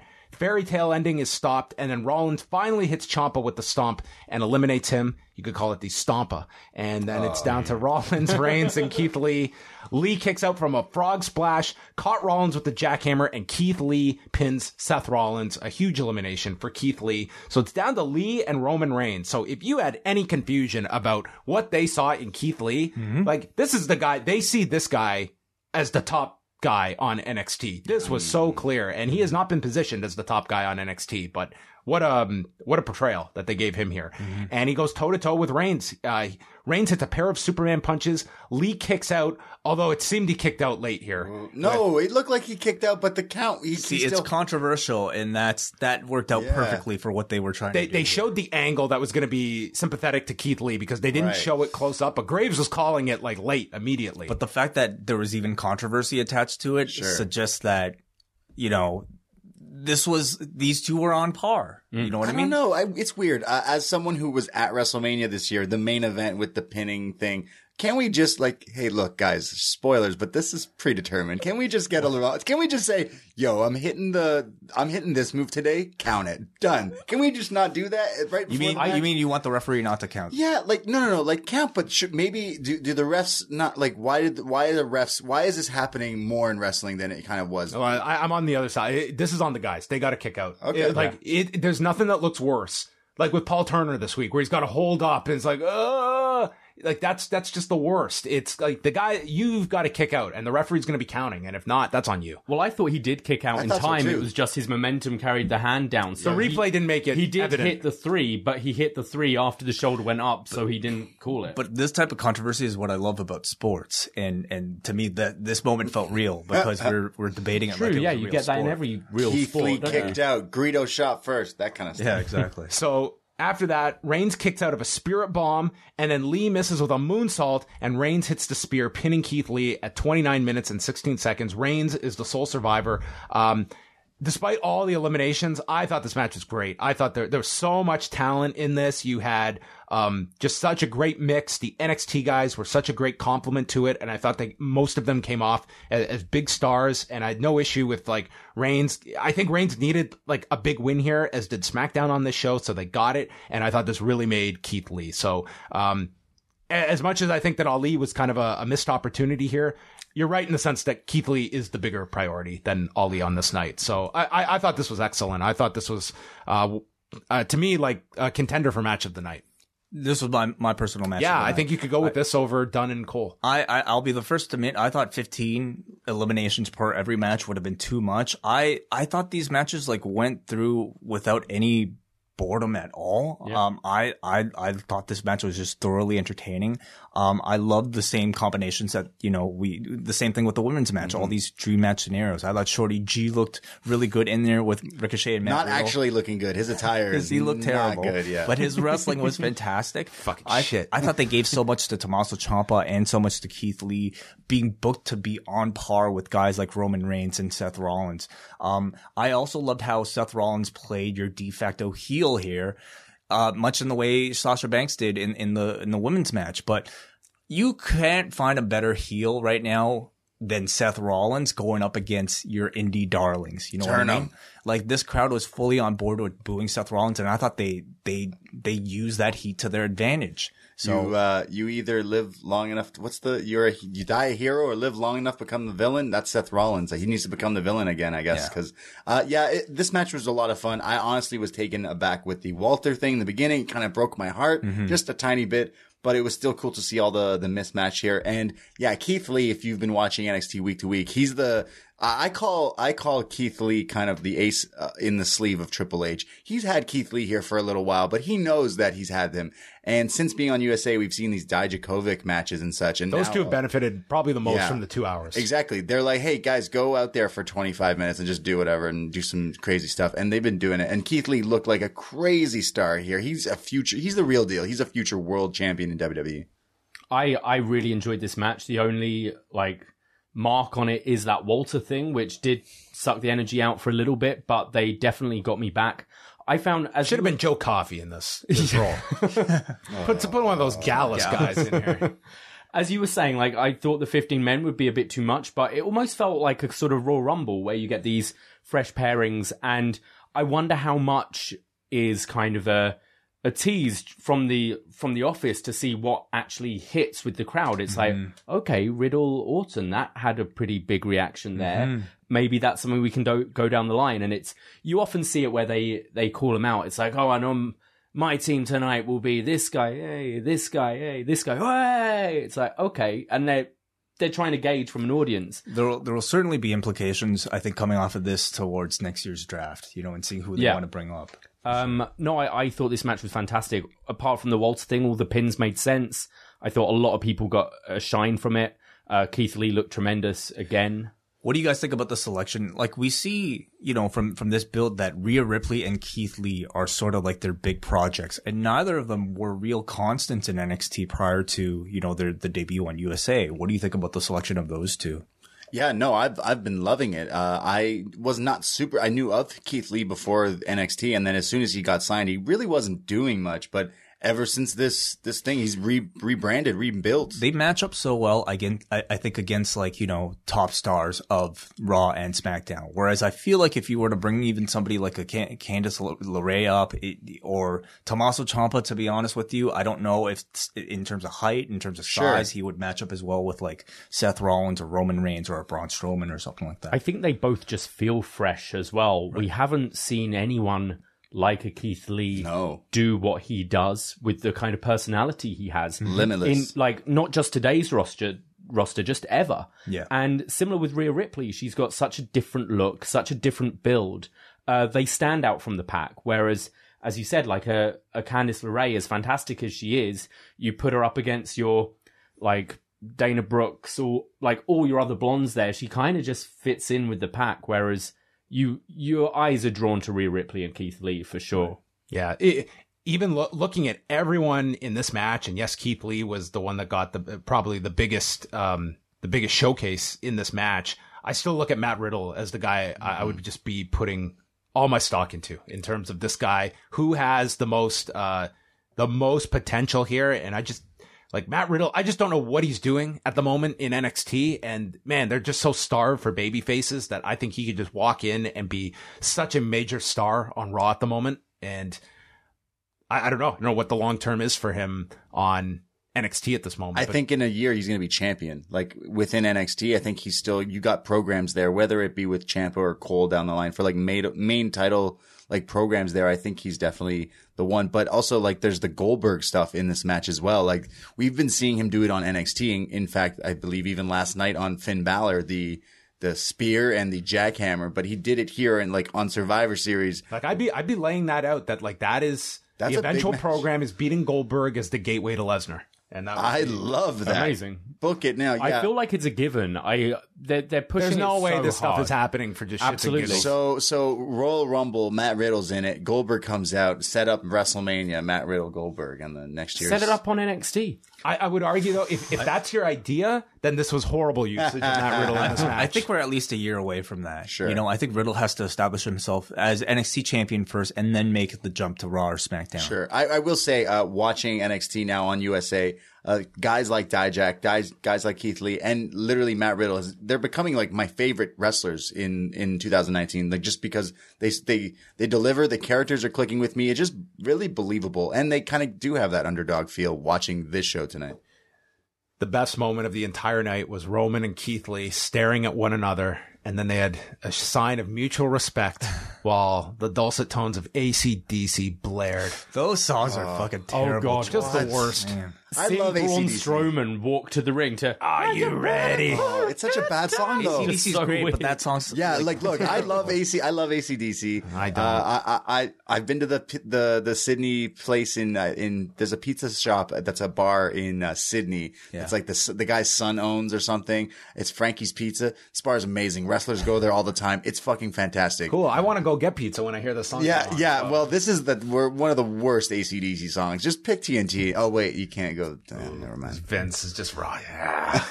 And I'm ready. And like uh, we we we got we have the Slipknot one. Come on, we are not your kind. It's not very good. That's that's the least offensive of the three that Yeah, we had. Agree. Though that that theme that they had to play tonight for Survivor Series what what other form of entertainment of sport like a sports show you or anything where they take a song and it's in the background it's on every graphic for six hours you are just drilled this song if I was the artist, I'd be like, guys, can you just cool it? Like, you are going to ruin my, my fucking song here. It's, y- there's no easier way to hate a song I think it helps than it's the the song. official theme.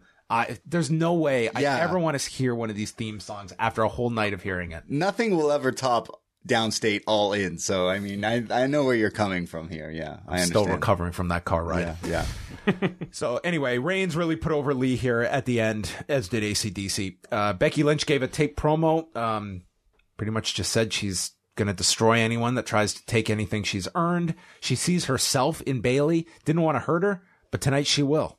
That's that. Brock Lesnar, Rey Mysterio, meaning the women were gonna go on last, and Mysterio comes out, and it was Rey Mysterio with the pipe in the ring for our WWE version of Clue. And Lesnar just bailed to the floor. You guys got to at least uh, give me something You're me such a joker. Who's my Michael You're Cole such a joker.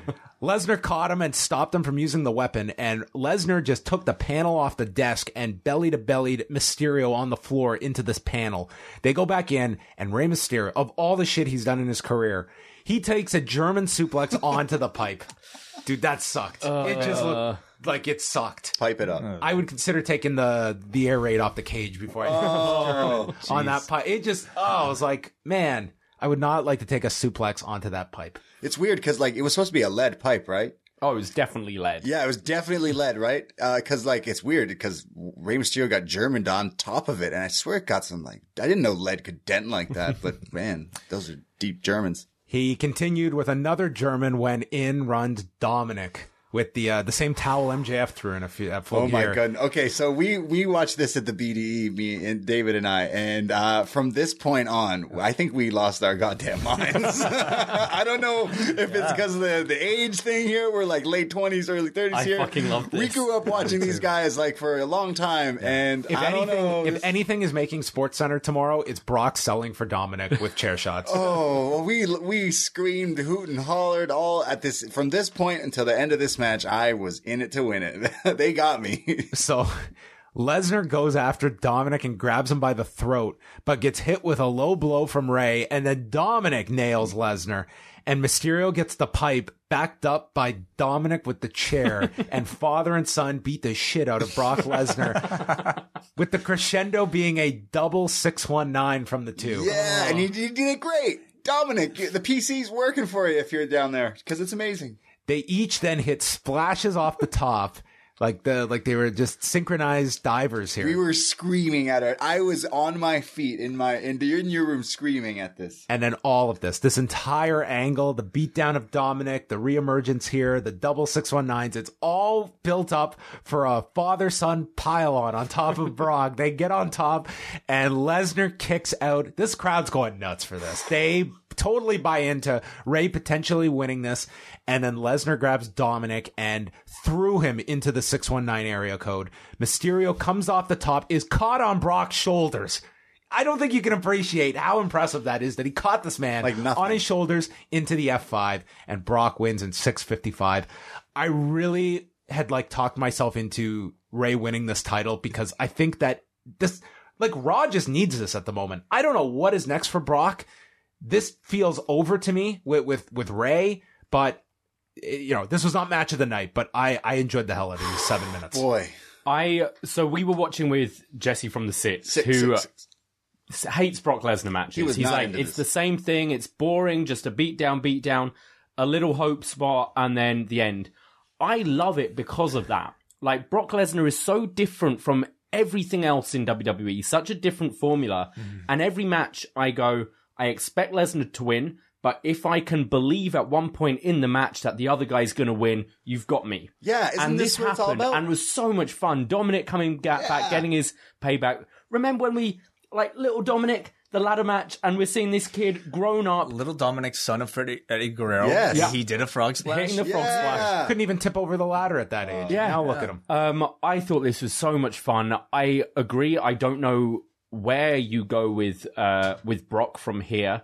Um, I feel Because in th- I, I would not expect them for TLC most likely. So we're looking at Rumble and you know on the Rumble, then Mania. babyface side, man, you've exhausted Rollins with Brock, and then your next options babyface wise, Ricochet, um, Rusev, like th- these are the the options you have. A- Yeah. Aleister Black. If um, Rey won, he Kevin could've won Owens, so like many- those are your baby faces, and I I don't know where where you necessarily go. Like Aleister Black to me is not primed for that big of a role yet. Owens feels like they've kind of missed the mark on doing an Owens Lesnar program. I guess you could do that, but whatever his idea is for Rumble and Mania, I, I don't know what it is. I wouldn't discount someone from another brand winning as well. I, like, I think if you're really trying to build up NXT, I see this being the year where you have an NXT guy win the Rumble and challenge for one of the main roster titles.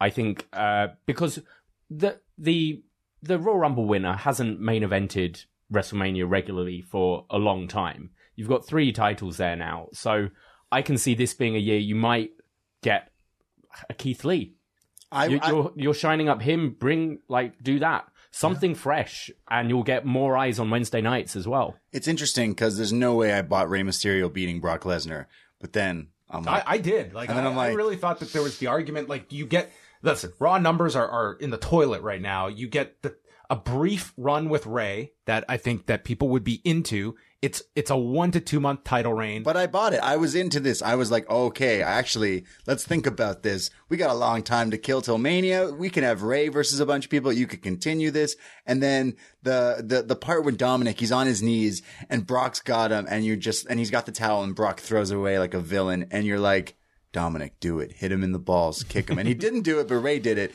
And it just, I don't know, it was a whole story. It really, uh, this, this is like the, the part of hope where we like, wow, is he to beat Brock Lesnar? And, uh, like, that's why we, we watch this stuff. It's, this is, this is exactly, I like when they get me like that. I thought the star- storytelling was Yeah. really strong in this. Yeah. You know, and I thought, um, the psychology was really strong too, cause the whole, the, the whole idea of the match is that Rey Mysterio needs the pipe in order to equalize Brock. Without the pipe, he's just, you know, it's, he was it's- getting thrown, by the was, way. Brock is just playing with him. But, you know, Brock did not account for Dominic being a third man and Dominic actually having some balls and being able to attack his balls and, you know, essentially having to fight off two people. And then once Brock fought Dominic off, it was like, all right, I'm through fucking around. I'm yeah, just pinning I'm you. done. I'm getting And- out of here. yeah. Yeah. I'm done playing around with this. It was such a great emotional peak. I, I do kind of wish the match went a little bit longer because mm-hmm. it was so good. Um, if Brock does show up at TLC, I think you can do a rematch if it's a weapons match. TLC you know? match, Brock Rey. Potentially. I- if they're doing the rematch, it's it's Rey and Dominic versus Brock in a handicap match. Oh, which they did introduce the weapons that you could do here. So I, I mean, I, I don't know for a fact that Brock's not doing TLC, but that's it's possible. Um, That could be the only way I see this. Although, yeah, Dominic and Brock is quite the visual to see together. the story is just way too good, I think, to extinguish right now. You know, I think I think there's still more life left in this. he's gonna be. He's gonna reveal Brock is the actual father of Dominic. Ooh, that's what's. After that, um, we go to the main event: Becky Lynch, Bayley, and Shayna Baszler. And at this point, it's three wins for NXT, two for SmackDown, one for Raw. So not really building things up that it was all that dramatic going into this last match. Raw was- was already eliminated. Raw was eliminated. At best, SmackDown could tie. They could have gone like they could have given a win to Raw in one of those, right? Like, couldn't they have given? I guess NXT, you could have had AJ women- win the three way over Roderick, No, no, no, and then no, it would have been three. It would have been two, two, two going Yeah. into this match. Yeah, but it's fine. Like this is more realistic. They're like, hey, It's look, whatever. you guys, you guys in NXT, you get paid less. Here, you can win this if you want. Raw also went like seven and zero last year. So. Yeah, Wow. I would have liked going into this match because there was the opportunity for there to be a tie between SmackDown and NXT. Them to say, like like they've been doing on AEW, we have judges if it goes to an hour draw. Um, they didn't use that, but I like the fact that you go, okay, if it's a tie between SmackDown and NXT, we will have a singles match between those two people, um, or something like that. There was none To- of that. So it would have been two two two heading into the finals, right? I- If AJ had won, Yeah, yes, which would have added stakes to this main event. Yes. So Yeah. Yes. I think I, I actually would. I don't want to sacrifice that Roddy win. I'm sorry. He that's that's the moment of the night. Yeah, but also one. Yeah, it, it, I don't think people would have been all that. I, I don't think anyone cares about the the brands winning all that much. But this was what the pay per view was built around, so it wasn't all that um, climactic here at the end. So the match begins, and it's it's like it's just a three way, and you're waiting for this to kind of pick up, and so is the audience. Uh, uh, Lynch goes for a disarmer on Bayley, and Baszler just kicks Lynch to break up the submission. We're going through the typical pattern where one's on the floor, the others two are going at it. Baszler then lifts Bayley onto her shoulders and gets hit from a, a missile dropkick coming from Becky Lynch. Bayley then gets shoved into the post and Baszler hit a knee to Lynch's back, sending her into the barricade and then to the post. And Lynch gets driven over the announcer's desk and this would take her out of the finish as Bayley and Baszler go back into the ring and Bayley gets locked into the Kirifuda clutch, suplexes and is able to get free of the Kirifuda clutch, goes to the top for the elbow and lands right back into the clutch, which ends with a tap out from Bayley. and Shayna wins in 18 minutes and 5 seconds.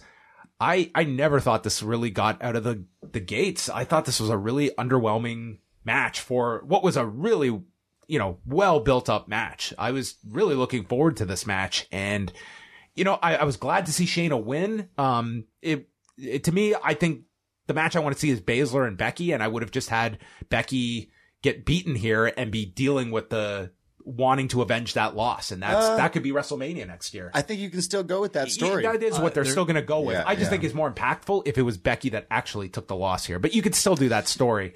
Nonetheless, this was not a hot No, match. I didn't was like the- disappointed with this, especially given the the higher expectation to close the show.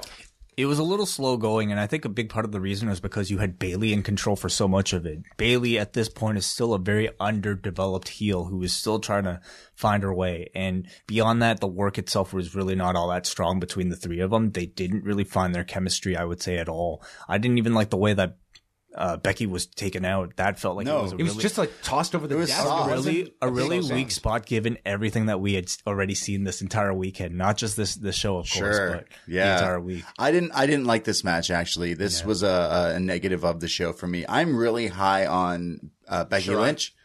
I'm definitely always high on Io Shirai, the greatest women's wrestler of all time. But second in my rankings of women's wrestlers is, is Becky Lynch. She's a draw for me. Um, I liked her promos leading into this, being like, "Yo, I don't care about brand supremacy. I care about beating you. I'm the best. I'm the man." And I, I'm always into that. And um, the the the potential of seeing Becky and Shayna sounds really good because I'm not a huge Shayna fan, but over the years now in her reign in NXT, watching her, she's been getting better and better, and the characters would match up so perfectly. And then you had Bayley. I just felt like something just didn't click in this. It was really boring. They didn't do any really high spots. There was nothing that made it stand out to me. I, I couldn't, I, I, I didn't really like this. Not one bit. It took me out of everything and uh, including Shayna, uh, lost last night at War Games. Shayna winning is the only plus here because she gains that back, her loss essentially, but still weird, uh, weird match for me.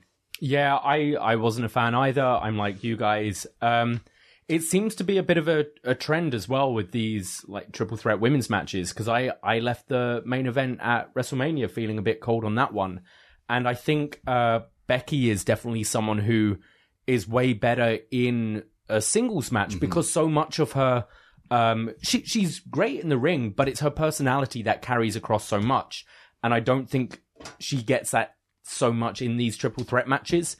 Um yeah I just thought it was kind of dull the the taking out of Becky was weak So weak. um, I I do like that she didn't pin Becky because I think you've got to keep. I, I think this is the Mania match, these two, and I think you keep Becky undefeated until then. You keep uh, whether you take the title from Shayna or or what, but I think yeah, uh, Becky shouldn't be taking a pin at this point. Yeah, What a- after afterwards, Becky attacked Shayna and put her through the table with the leg drop. So obviously, that should be the story coming out of this: is they're separated on brands, but Becky is going to push for this uh, for this match, and maybe you revisit it at the Rumble uh, if they're both in, or just something. But I, I I I do feel this should be the Mania direction. But in terms of you know, th- this wasn't a match that lit the world on fire. and I thought the whole show was very strong. Actually, I really enjoyed pretty pretty much every match, and I think to finish with this one, it just left me cold. In hindsight, I think it maybe knowing how the matches came across, maybe I would have ended with the men's Rumble. Um, But I think you wanted Survivor the Series. NXT win at the end. Like they're wi- they're winning the whole thing, and you want to have that Right. NXT win. So I, I do understand the placement of it. It's just it's just the the match. You know, you you put in that position, it didn't deliver in a main event position. So I mean, that's in hindsight you look at. But um, you know, uh, let's do something different. Let's go around on a scale of one to ten before we go to the forum and see what they voted. Braden, uh, what did you give tonight's show? Uh, I'll give tonight's show uh, I don't know, like a six or a seven. I'll be nice Uh, because of that. That that I don't know six minutes of Rey Mysterio and Brock Lesnar. I'm gonna say I'm gonna give this show a seven because Roderick Strong won. I'm doing seven point five. Davey. Yeah, I'm going with the seven. I'm going with an eight. I actually really enjoyed the show. I really liked the five on five matches uh, a lot more than I thought I was going to. I really liked the storytelling in Brock versus Rey, and overall, I just had a lot more fun watching the show than I really expected. I We're, think we're coming off Hell in a Cell and Crown Jewel, so that Yeah. might have helped. Fair. But I think the addition of just NXT into this has really freshened the whole concept of Survivor Series up in, in a very positive way. do you feel it's going to be um, a negative now coming out of this where it's like that that element is taken out of Raw and SmackDown in theory?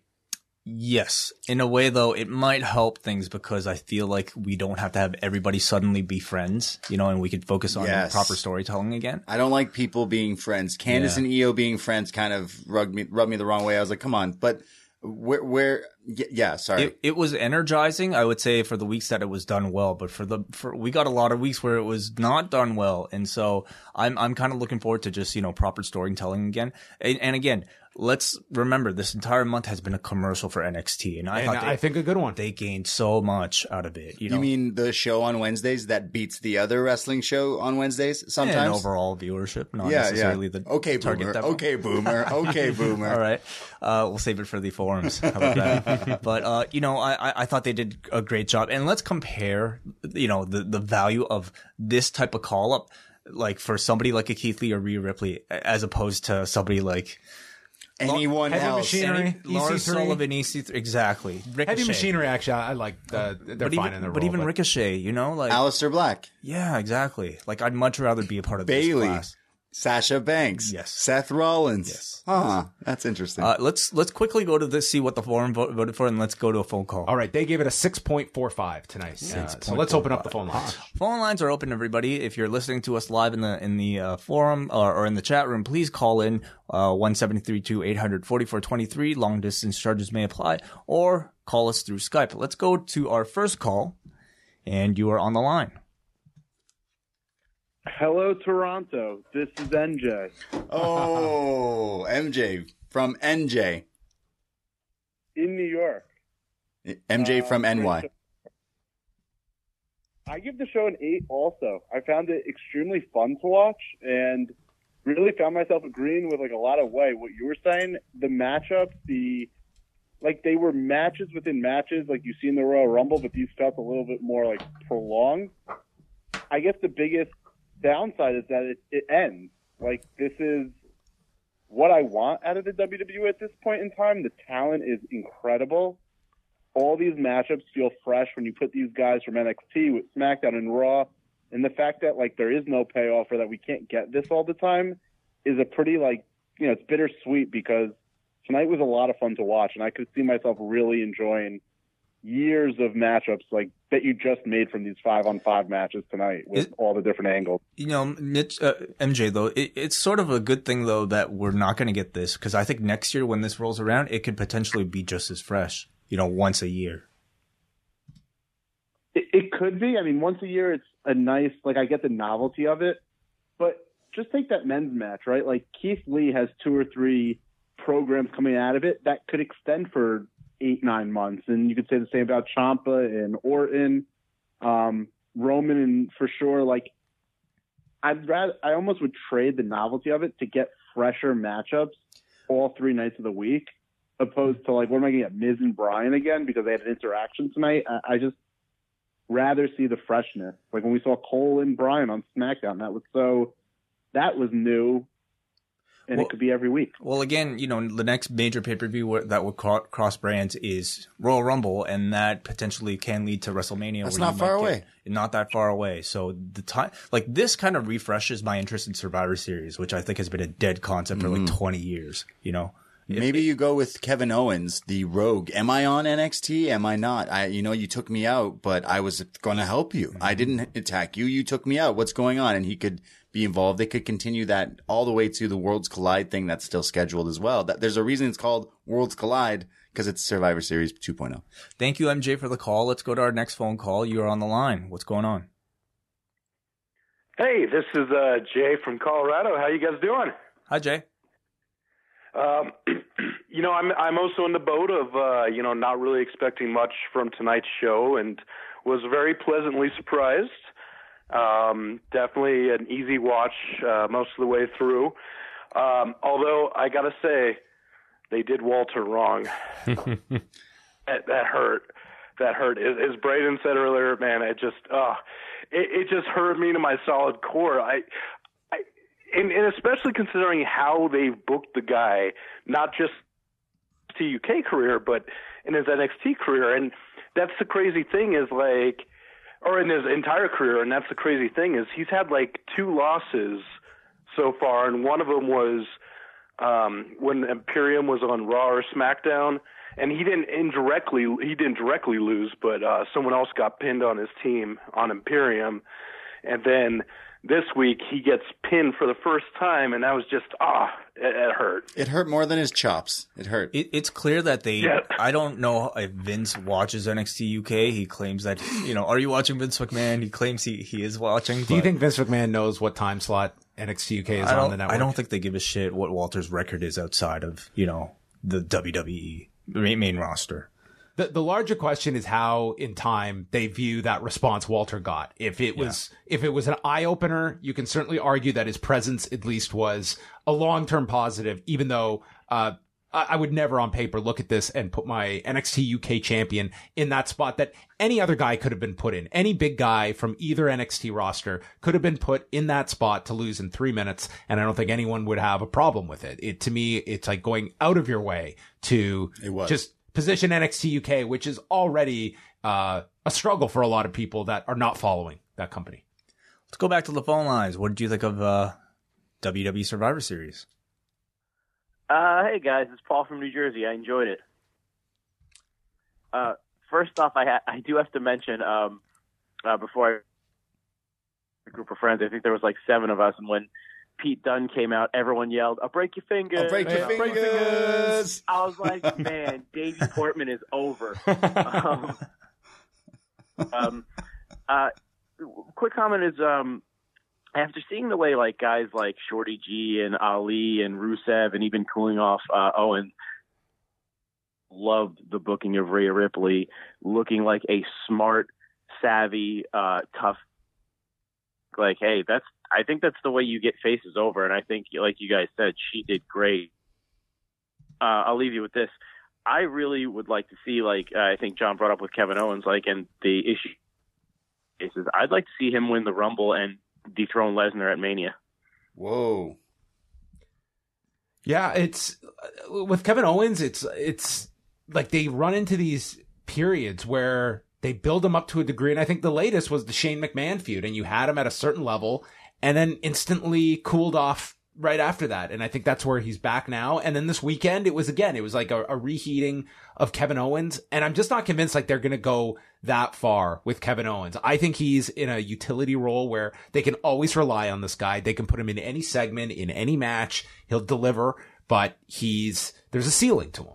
And that's, that's kind of where I see Owens at right now. But I, I don't have like the great options either. If, if you're looking at the Raw roster for Brock, um, beyond looking at, you know, an outside SmackDown or NXT talent as whatever is next, uh, for Brock as his Rumble opponent, as his Mania opponent, it's, it's kind of, you look at Raw, like there aren't a whole lot of great options. Back to the phone lines. Hansi, you're on. Yo, what's going on, guys? Uh, uh, hope you're all well.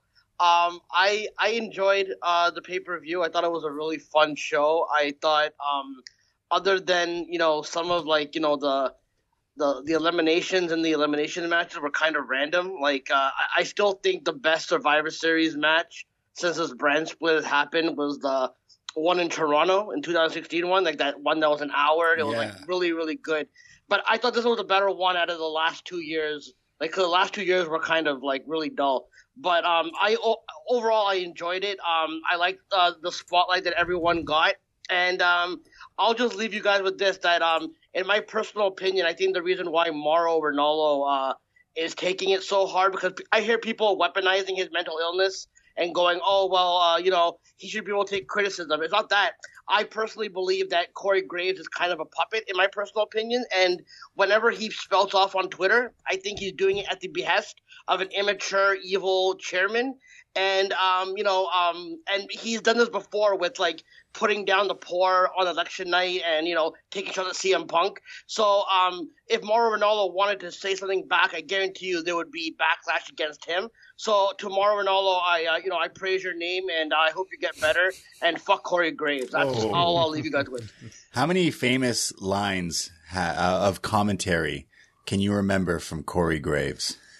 Yeah, I mean, it's not even so much an argument of like who's a better commentator. It's just I like you know, Corey a shitty thing. Well, And I, like, I wonder if Mauro had any like trepidations about even doing this show to begin with, knowing that This would have been his time- first main roster appearance since Yeah. since coming back, Mhm. where he's been on NXT. Where he would have Oh, probably man. had, would have had, would have, would have had the same people on his headset throughout the show. Probably had to, you know, do, do And who now knows what else. that extra that extra little thing that just set him off. Yeah, I, I just it's it's the part that and listen I'm, I'm very open about the fact like you know me me and Wai worked with Mauro we, we know Mauro but if you sit through that documentary and you're someone that are, is on Twitter and you're about to hit send on that tweet knowing that it's it's not just any other it, it's bad enough to a colleague to do that but knowing his backstory that's that's a part I really have a hard time wrapping my head around Sometimes I think if you're just a fan, I, I can understand because you don't really know him. Sure. But, but this is a guy who works with him and has been through this exact same thing. Like he was on the same panel as JBL when it's that just whole thing like ha- it's happened.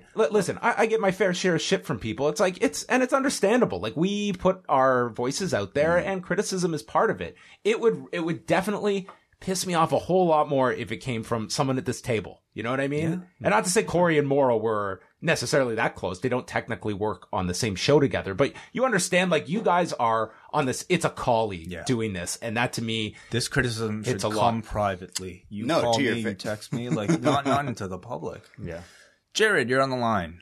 What did you think of Survivor Series?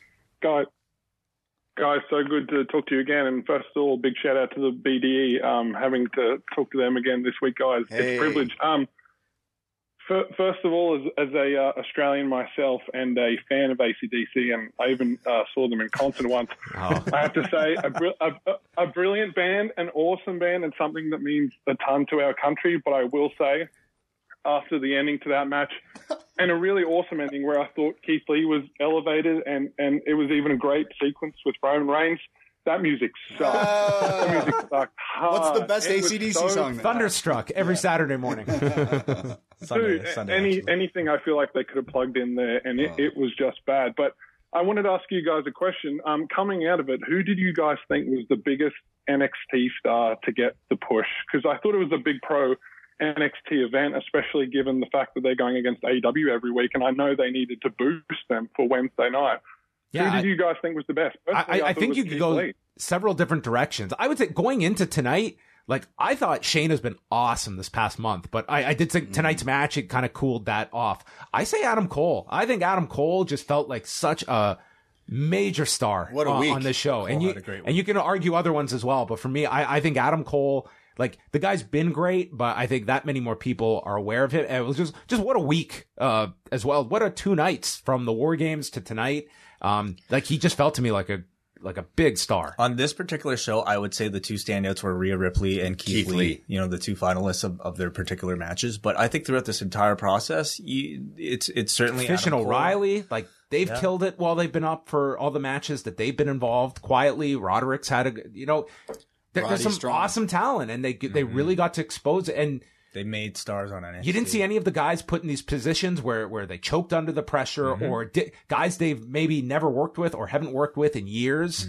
Like there was there was really none of that. It's it was a lot of these guys that stepped up, and it was like these guys could easily be woven into your Raw or SmackDown rosters tomorrow, and the the shows would be that much better for it.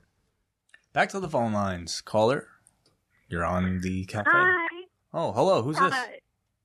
this is Tess from Oklahoma City. I've never got to call in before, so hello. everybody. First time, long time. First time, long First time, long time. time. So, with it looking like it's going to be Bayley versus Shayna for WrestleMania build up, my question is how do they make that match interesting? People already seem kind of bored of Shayna's style. She gets a lot of criticism. And it's not like Becky has a super uh, interesting moveset, we'll call it. I mean, she does do well in some matches, but like someone said earlier, she's more known for her character work. So, how, if they're going to build that for WrestleMania, do they make those two actually have a compelling match? I, I, I really like Shayna's like portrayal. I, I think that she, especially in NXT, as like the, the like the top bully that everyone is after, and she just constantly uh, runs through everyone. And I think surprisingly, like her promo game has greatly uh, improved over over the last while as well. That she's got that commanding presence, and that was not something I saw of Shayna Baszler. Like following her MMA career to you know to have that level of presence now that she that she has. I, I'm not too worried about the actual buildup of it, but. I, I think tonight you do have a bit of a pause about the actual match execution and what, what what kind of match it turns into because you know Shayna she's usually delivered on these takeovers but they, they haven't been uh, a clean sweep either like she's had some duds in there Yeah, it's dependent on opponent. Uh, she's in a way similar to Brock Lesnar. I love seeing her against the smaller, quicker people. So her best matches in NXT have been against Kairi, have been against Io. Uh, when she- that one with Nikki Cross remember the goofy one where yeah, Oh, yeah. there was with oh yeah, the, The sleep, passing out. yeah. But the the one against Mia Yim didn't hit, Right, and I like right. Mia Yim, but they're maybe a bit too similar. And I I think I think your concern's correct. I think promo wise is is will be awesome, and you can build on the whole Ronda story that we had last year. Yeah. It kind of writes itself. Um, the Ronda involvement is key and I, I would build up to like Ronda's first appearance somehow involved with some kind of angle Yeah, I want to see that. You know, there, there's definitely the idea of Shayna going for revenge on on Ronda with with Becky, Becky- at WrestleMania, which would be the year to the day of the match. maybe it's a match uh, would benefit from some plunder, like uh, no DQ, something like that could help uh, with this one. I, I, I also wonder what the effect of being the last match on a five hour mm. block of programming might have had on this, you know, and this was not the first time Becky, of course, has been saddled with, you know, the last spot in a very long show. Something I noticed though that even when Becky was about to hit this, the match is over. Shayna wins. Becky is upset and she hits a leg drop through the table right on Shayna. The no one was leaving. Like the crowd was like still like looking and watching. They not a, not not not no one was going. So I was like, okay, they still are interested, but maybe yeah, the match just sucked. I don't. I think people might have been hoping for some kind something- of some- return. Ronda, I think know? so. I With it maybe being on last, you you expect that big Yeah. final moment. Uh, any other Well, yeah. thoughts? Tess. Uh, no, I, I'm just, I, I agree. I'm just, I'm kind of curious because I do think that Becky and Shayna both tend to do better with faster paced people in their matches, unless they do something like they did with Natalya. Um, the only other thing, I was wondering if anybody had any idea how they build Bayley back up after this. Mm. Yeah, I, I think this was almost uh, the the timing of this show was I think a little tough because you had just turned Bayley, and I think now you can have the concerted push of Bayley as the top heel on SmackDown, which they pretty much had to stop in the middle of this. So we- we'll see. the The biggest problem for me on SmackDown is that she doesn't have that that big baby There's no face. challenger. That's that's a big problem. You've got to turn someone, or we need a return. Like Lacey Evans to me is the baby face, that is not going to fly. So you need to find that baby face. Um, Alexa Bliss is probably, you know, could be one come back as a baby face. Dana Brooke? maybe she becomes that. I mean, th- these are the options you're looking at: Carmella, Dana Brooke, Dana Brooke. Alexa Bliss. Dana Brooke. Um, she needs that baby face. That's that's one key. Thank you, Tess, for the call. Please call again. Thank you. Uh, do we want to take a few pieces of feedback Yeah, from let's go to the, the forum. All right. So let us. Uh, do you want to start? Yeah, I'll start. I'll start. Uh, okay, we got a. It's me, Luigi, who says in terms of wrestling, I thought this was a very good show until the main event. The NXT title match was great, and I love the other two main title matches. Booking was a bit all over the place, but they still managed to create stars out of Rhea and Keith Lee tonight. Main event was bad. Nothing ever got started, and it felt like they were on autopilot before getting to the closing major angle, which was nothing. Six out of ten show for me. Please get some sleep, lads. I think he means all of us. All right. Uh, I'm going to go down here to uh, Prakash from Michigan. I have a, I have mixed feelings about tonight's show. I must say I enjoyed it. I love the fact that they gave NXT the brand supremacy bragging rights, but I absolutely hated the way they gave Rhea Ripley and her teammates a tainted victory. Rhea should not have needed assists from Io and Candice to beat Sasha. The women's match was not half as good as their War Games last night, but better than the men's Survivor Series match. The only thing I liked about the match was Keith Lee. I had hoped they had not eliminated Walter so early. I love seeing Shayna Baszler overcome Becky and Bayley, but for me, the match of the night was the NXT Championship match. It was awesome. Pride from New York. Enjoyable main event for the enjoyable event for the most part. Felt like the down points of the show were the inexplicable Walter elimination and the general sl- slowness of the beginning of the Women's Survivor Series match and main event. High points were definitely the ways they made NXT look strong tonight, whether it was that killer match between Cole and Dunne, or the finishes of the Survivor Series matches for Ripley and Lee, or Shayna seemingly setting up a major show match with Becky. They all, for the most part, looked great tonight. Ultimate highlight for me goes to the perfection of that double 619 and pin attempt by the Mysterios. Just a genuinely cool moment I'll remember from this night for a long time, no matter the finish of the match. All right, we go to Connor in New York City from Ireland, but not Oh, that. Oh, I know friend of the Connor. show. Yes. Not Got that me Con- very drunk in McMahon's bar. not that Connor from Ireland. a show I was looking forward to, and all in all, did enjoy. 6.5 out of 10.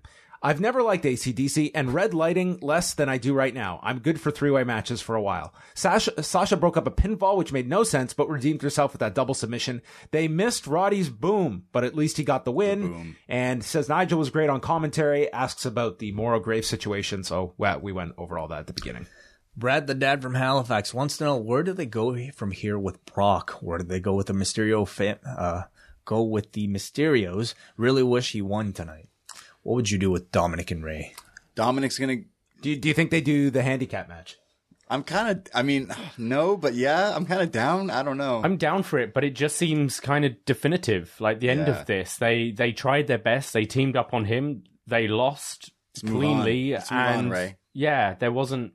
I kind of see that being it. Is Dominic going to the PC? I, I heard that he is checking in in the new year down in Florida because they're going to let him. He's start trained to a few play like he he trained Yeah. at Lance's for a while. But so- the rumor is he's starting like with them i- in the new year. So I mean, that's pretty interesting. He looked great. It's weird watching. Like now I know I'm old. When I watched him in that ladder match, and I was like, "Whoa, you look good." I I was expecting him not to hit the six one nine so well, but he did it, kid. You did it, Dominic. The the other like X factor is Cain Velasquez and whatever his status Mm. is. As of now, he's advertised for that Mexico City show next weekend, but um, it's kind of unknown. Like, is this guy going to go for knee surgery? Is he not? And does because I mean, there's isn't a whole lot to go back to though with Brock. I mean, they made that one so definitive that you've kind of had Brock just run through everybody at this point that you've got to create some new baby face between now and the Rumble if you're looking for a fresh face.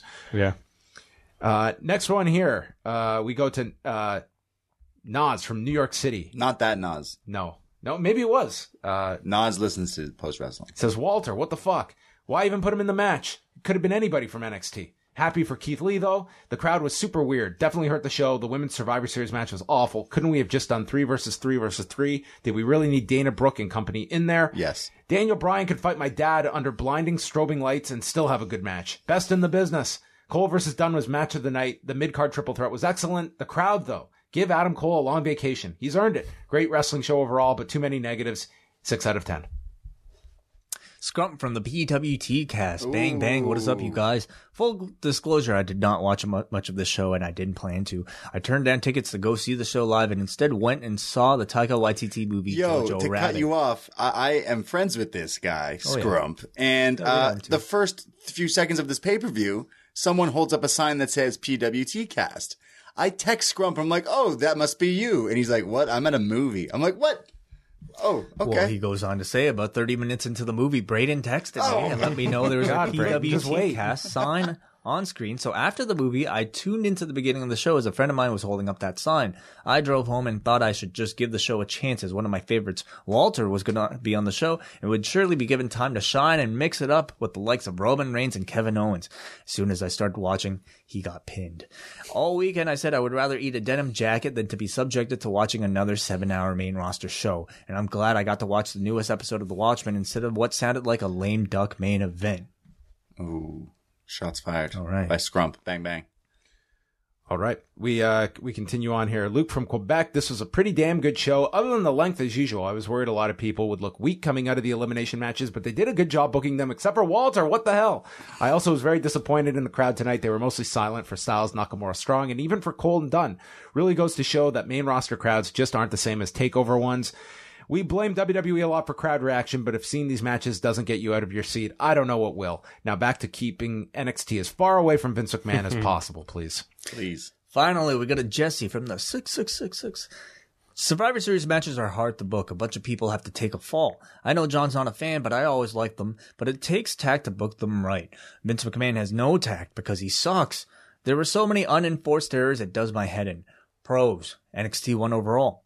Cole versus Dunne was good. Keith Lee got some shine. Cons. The opening match was booked stupid. The show was too long and the crowd got tired. The Fiend is not a main event character. Lesnar matches are mostly boring, and Walter's elimination was a crime against wrestling. Take care.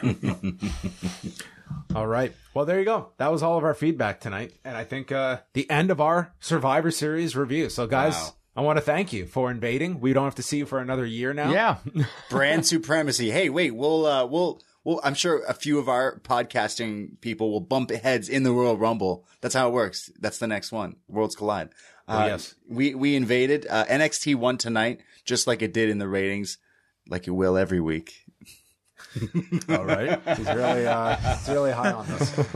Uh, yeah, thank you for uh, letting us invade the post office, the BDE uh, invading. Uh, we really appreciate it. What do you guys It's a very polite invasion, I gotta say. Yeah. yeah, it's very much a Canadian invasion. Yeah. You knock first. It's like, is Uh, it- is it yeah. okay? Can I come in? And full disclosure, uh, the Thai food that uh, you recommended the other Yeah. day. Oh, fantastic. I got a message from Davey after. Didn't get a thank you from you for the recommendation, but Davey clearly the more polite one. This place was was was good, and I don't want to. We're not gonna let I don't people want to know. let people It's our know where secret. this is. Actually, of my two text message ex- uh, exchanges, it was Davey contacting me to, th- hey, thanks for the recommendation. The Thai food was great. I was like, wrote a nice message.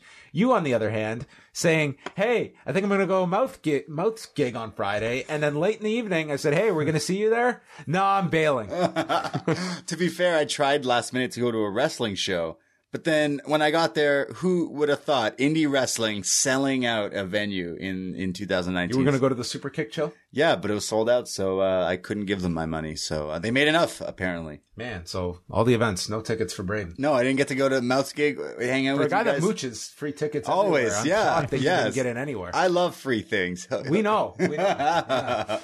Well, uh, guys, what do you have coming up uh, through uh, Beyond Up Next, which drops every Wednesday night here at postwrestling.com? What's coming up on the Patreon? So yes, you can if you're watching. Uh, we, we like to review the Star Wars movies uh, in the BDE. So we've been going through them chronologically. Uh, we just released uh, a review of Rogue One on our Patreon uh, today, which is patreon.com forward slash up next, and we're both uh, going through the Disney Plus series, The Mandalorian.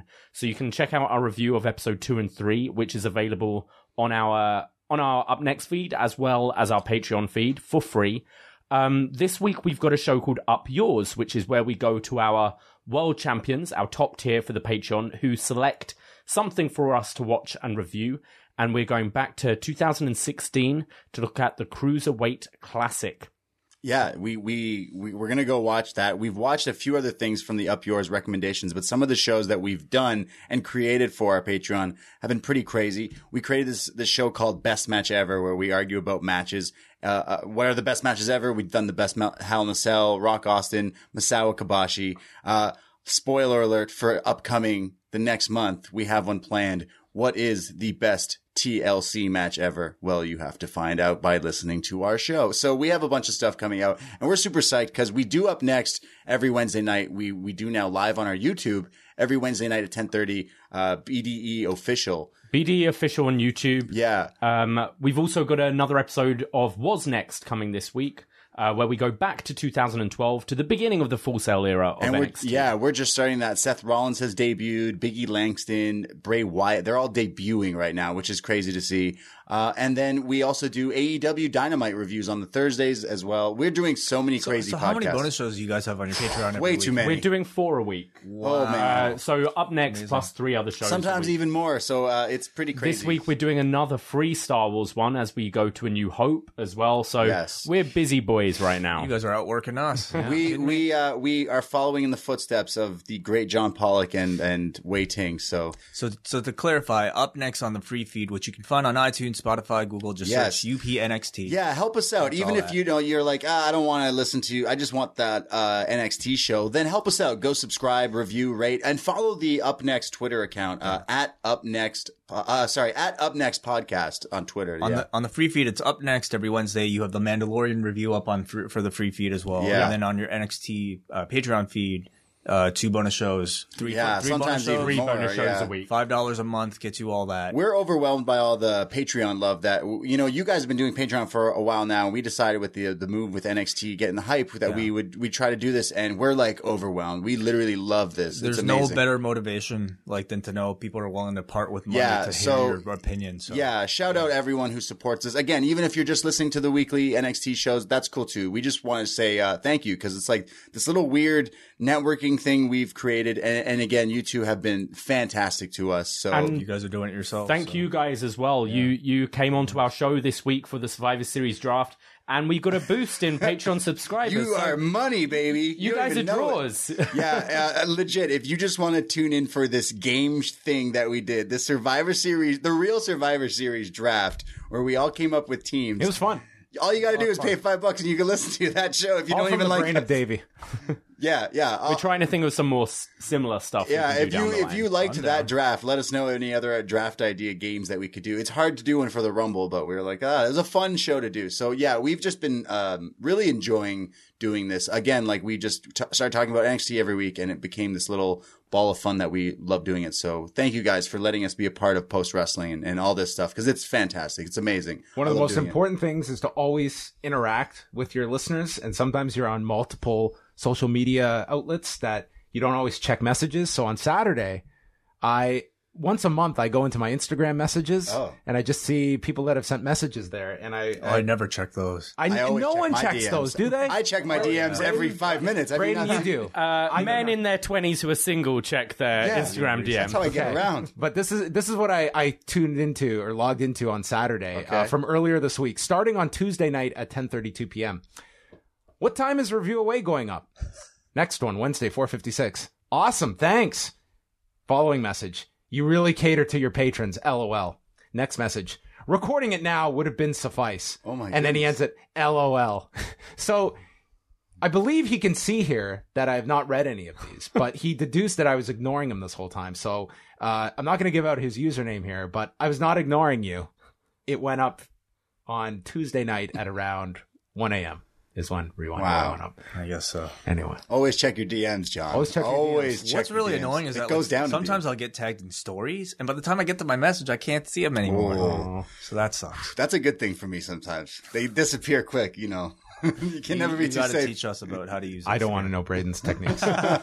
That's going to wrap it up. So thank you to everyone for joining us. Uh, Wai and I will be back Monday night with Rewind to Raw going through night number four at the Allstate Arena. We'll see if there's anything left of this Chicago crowd on Monday night with a three hour Raw for them to sit through. And then Braden and Davey are back Wednesday night with Up Next. We'll have Rewinded Dynamite. Whole schedule will be out on Monday. Uh, thanks guys very much for coming Thank over you. to the post Thank office. you. And that is it. We are now off the air.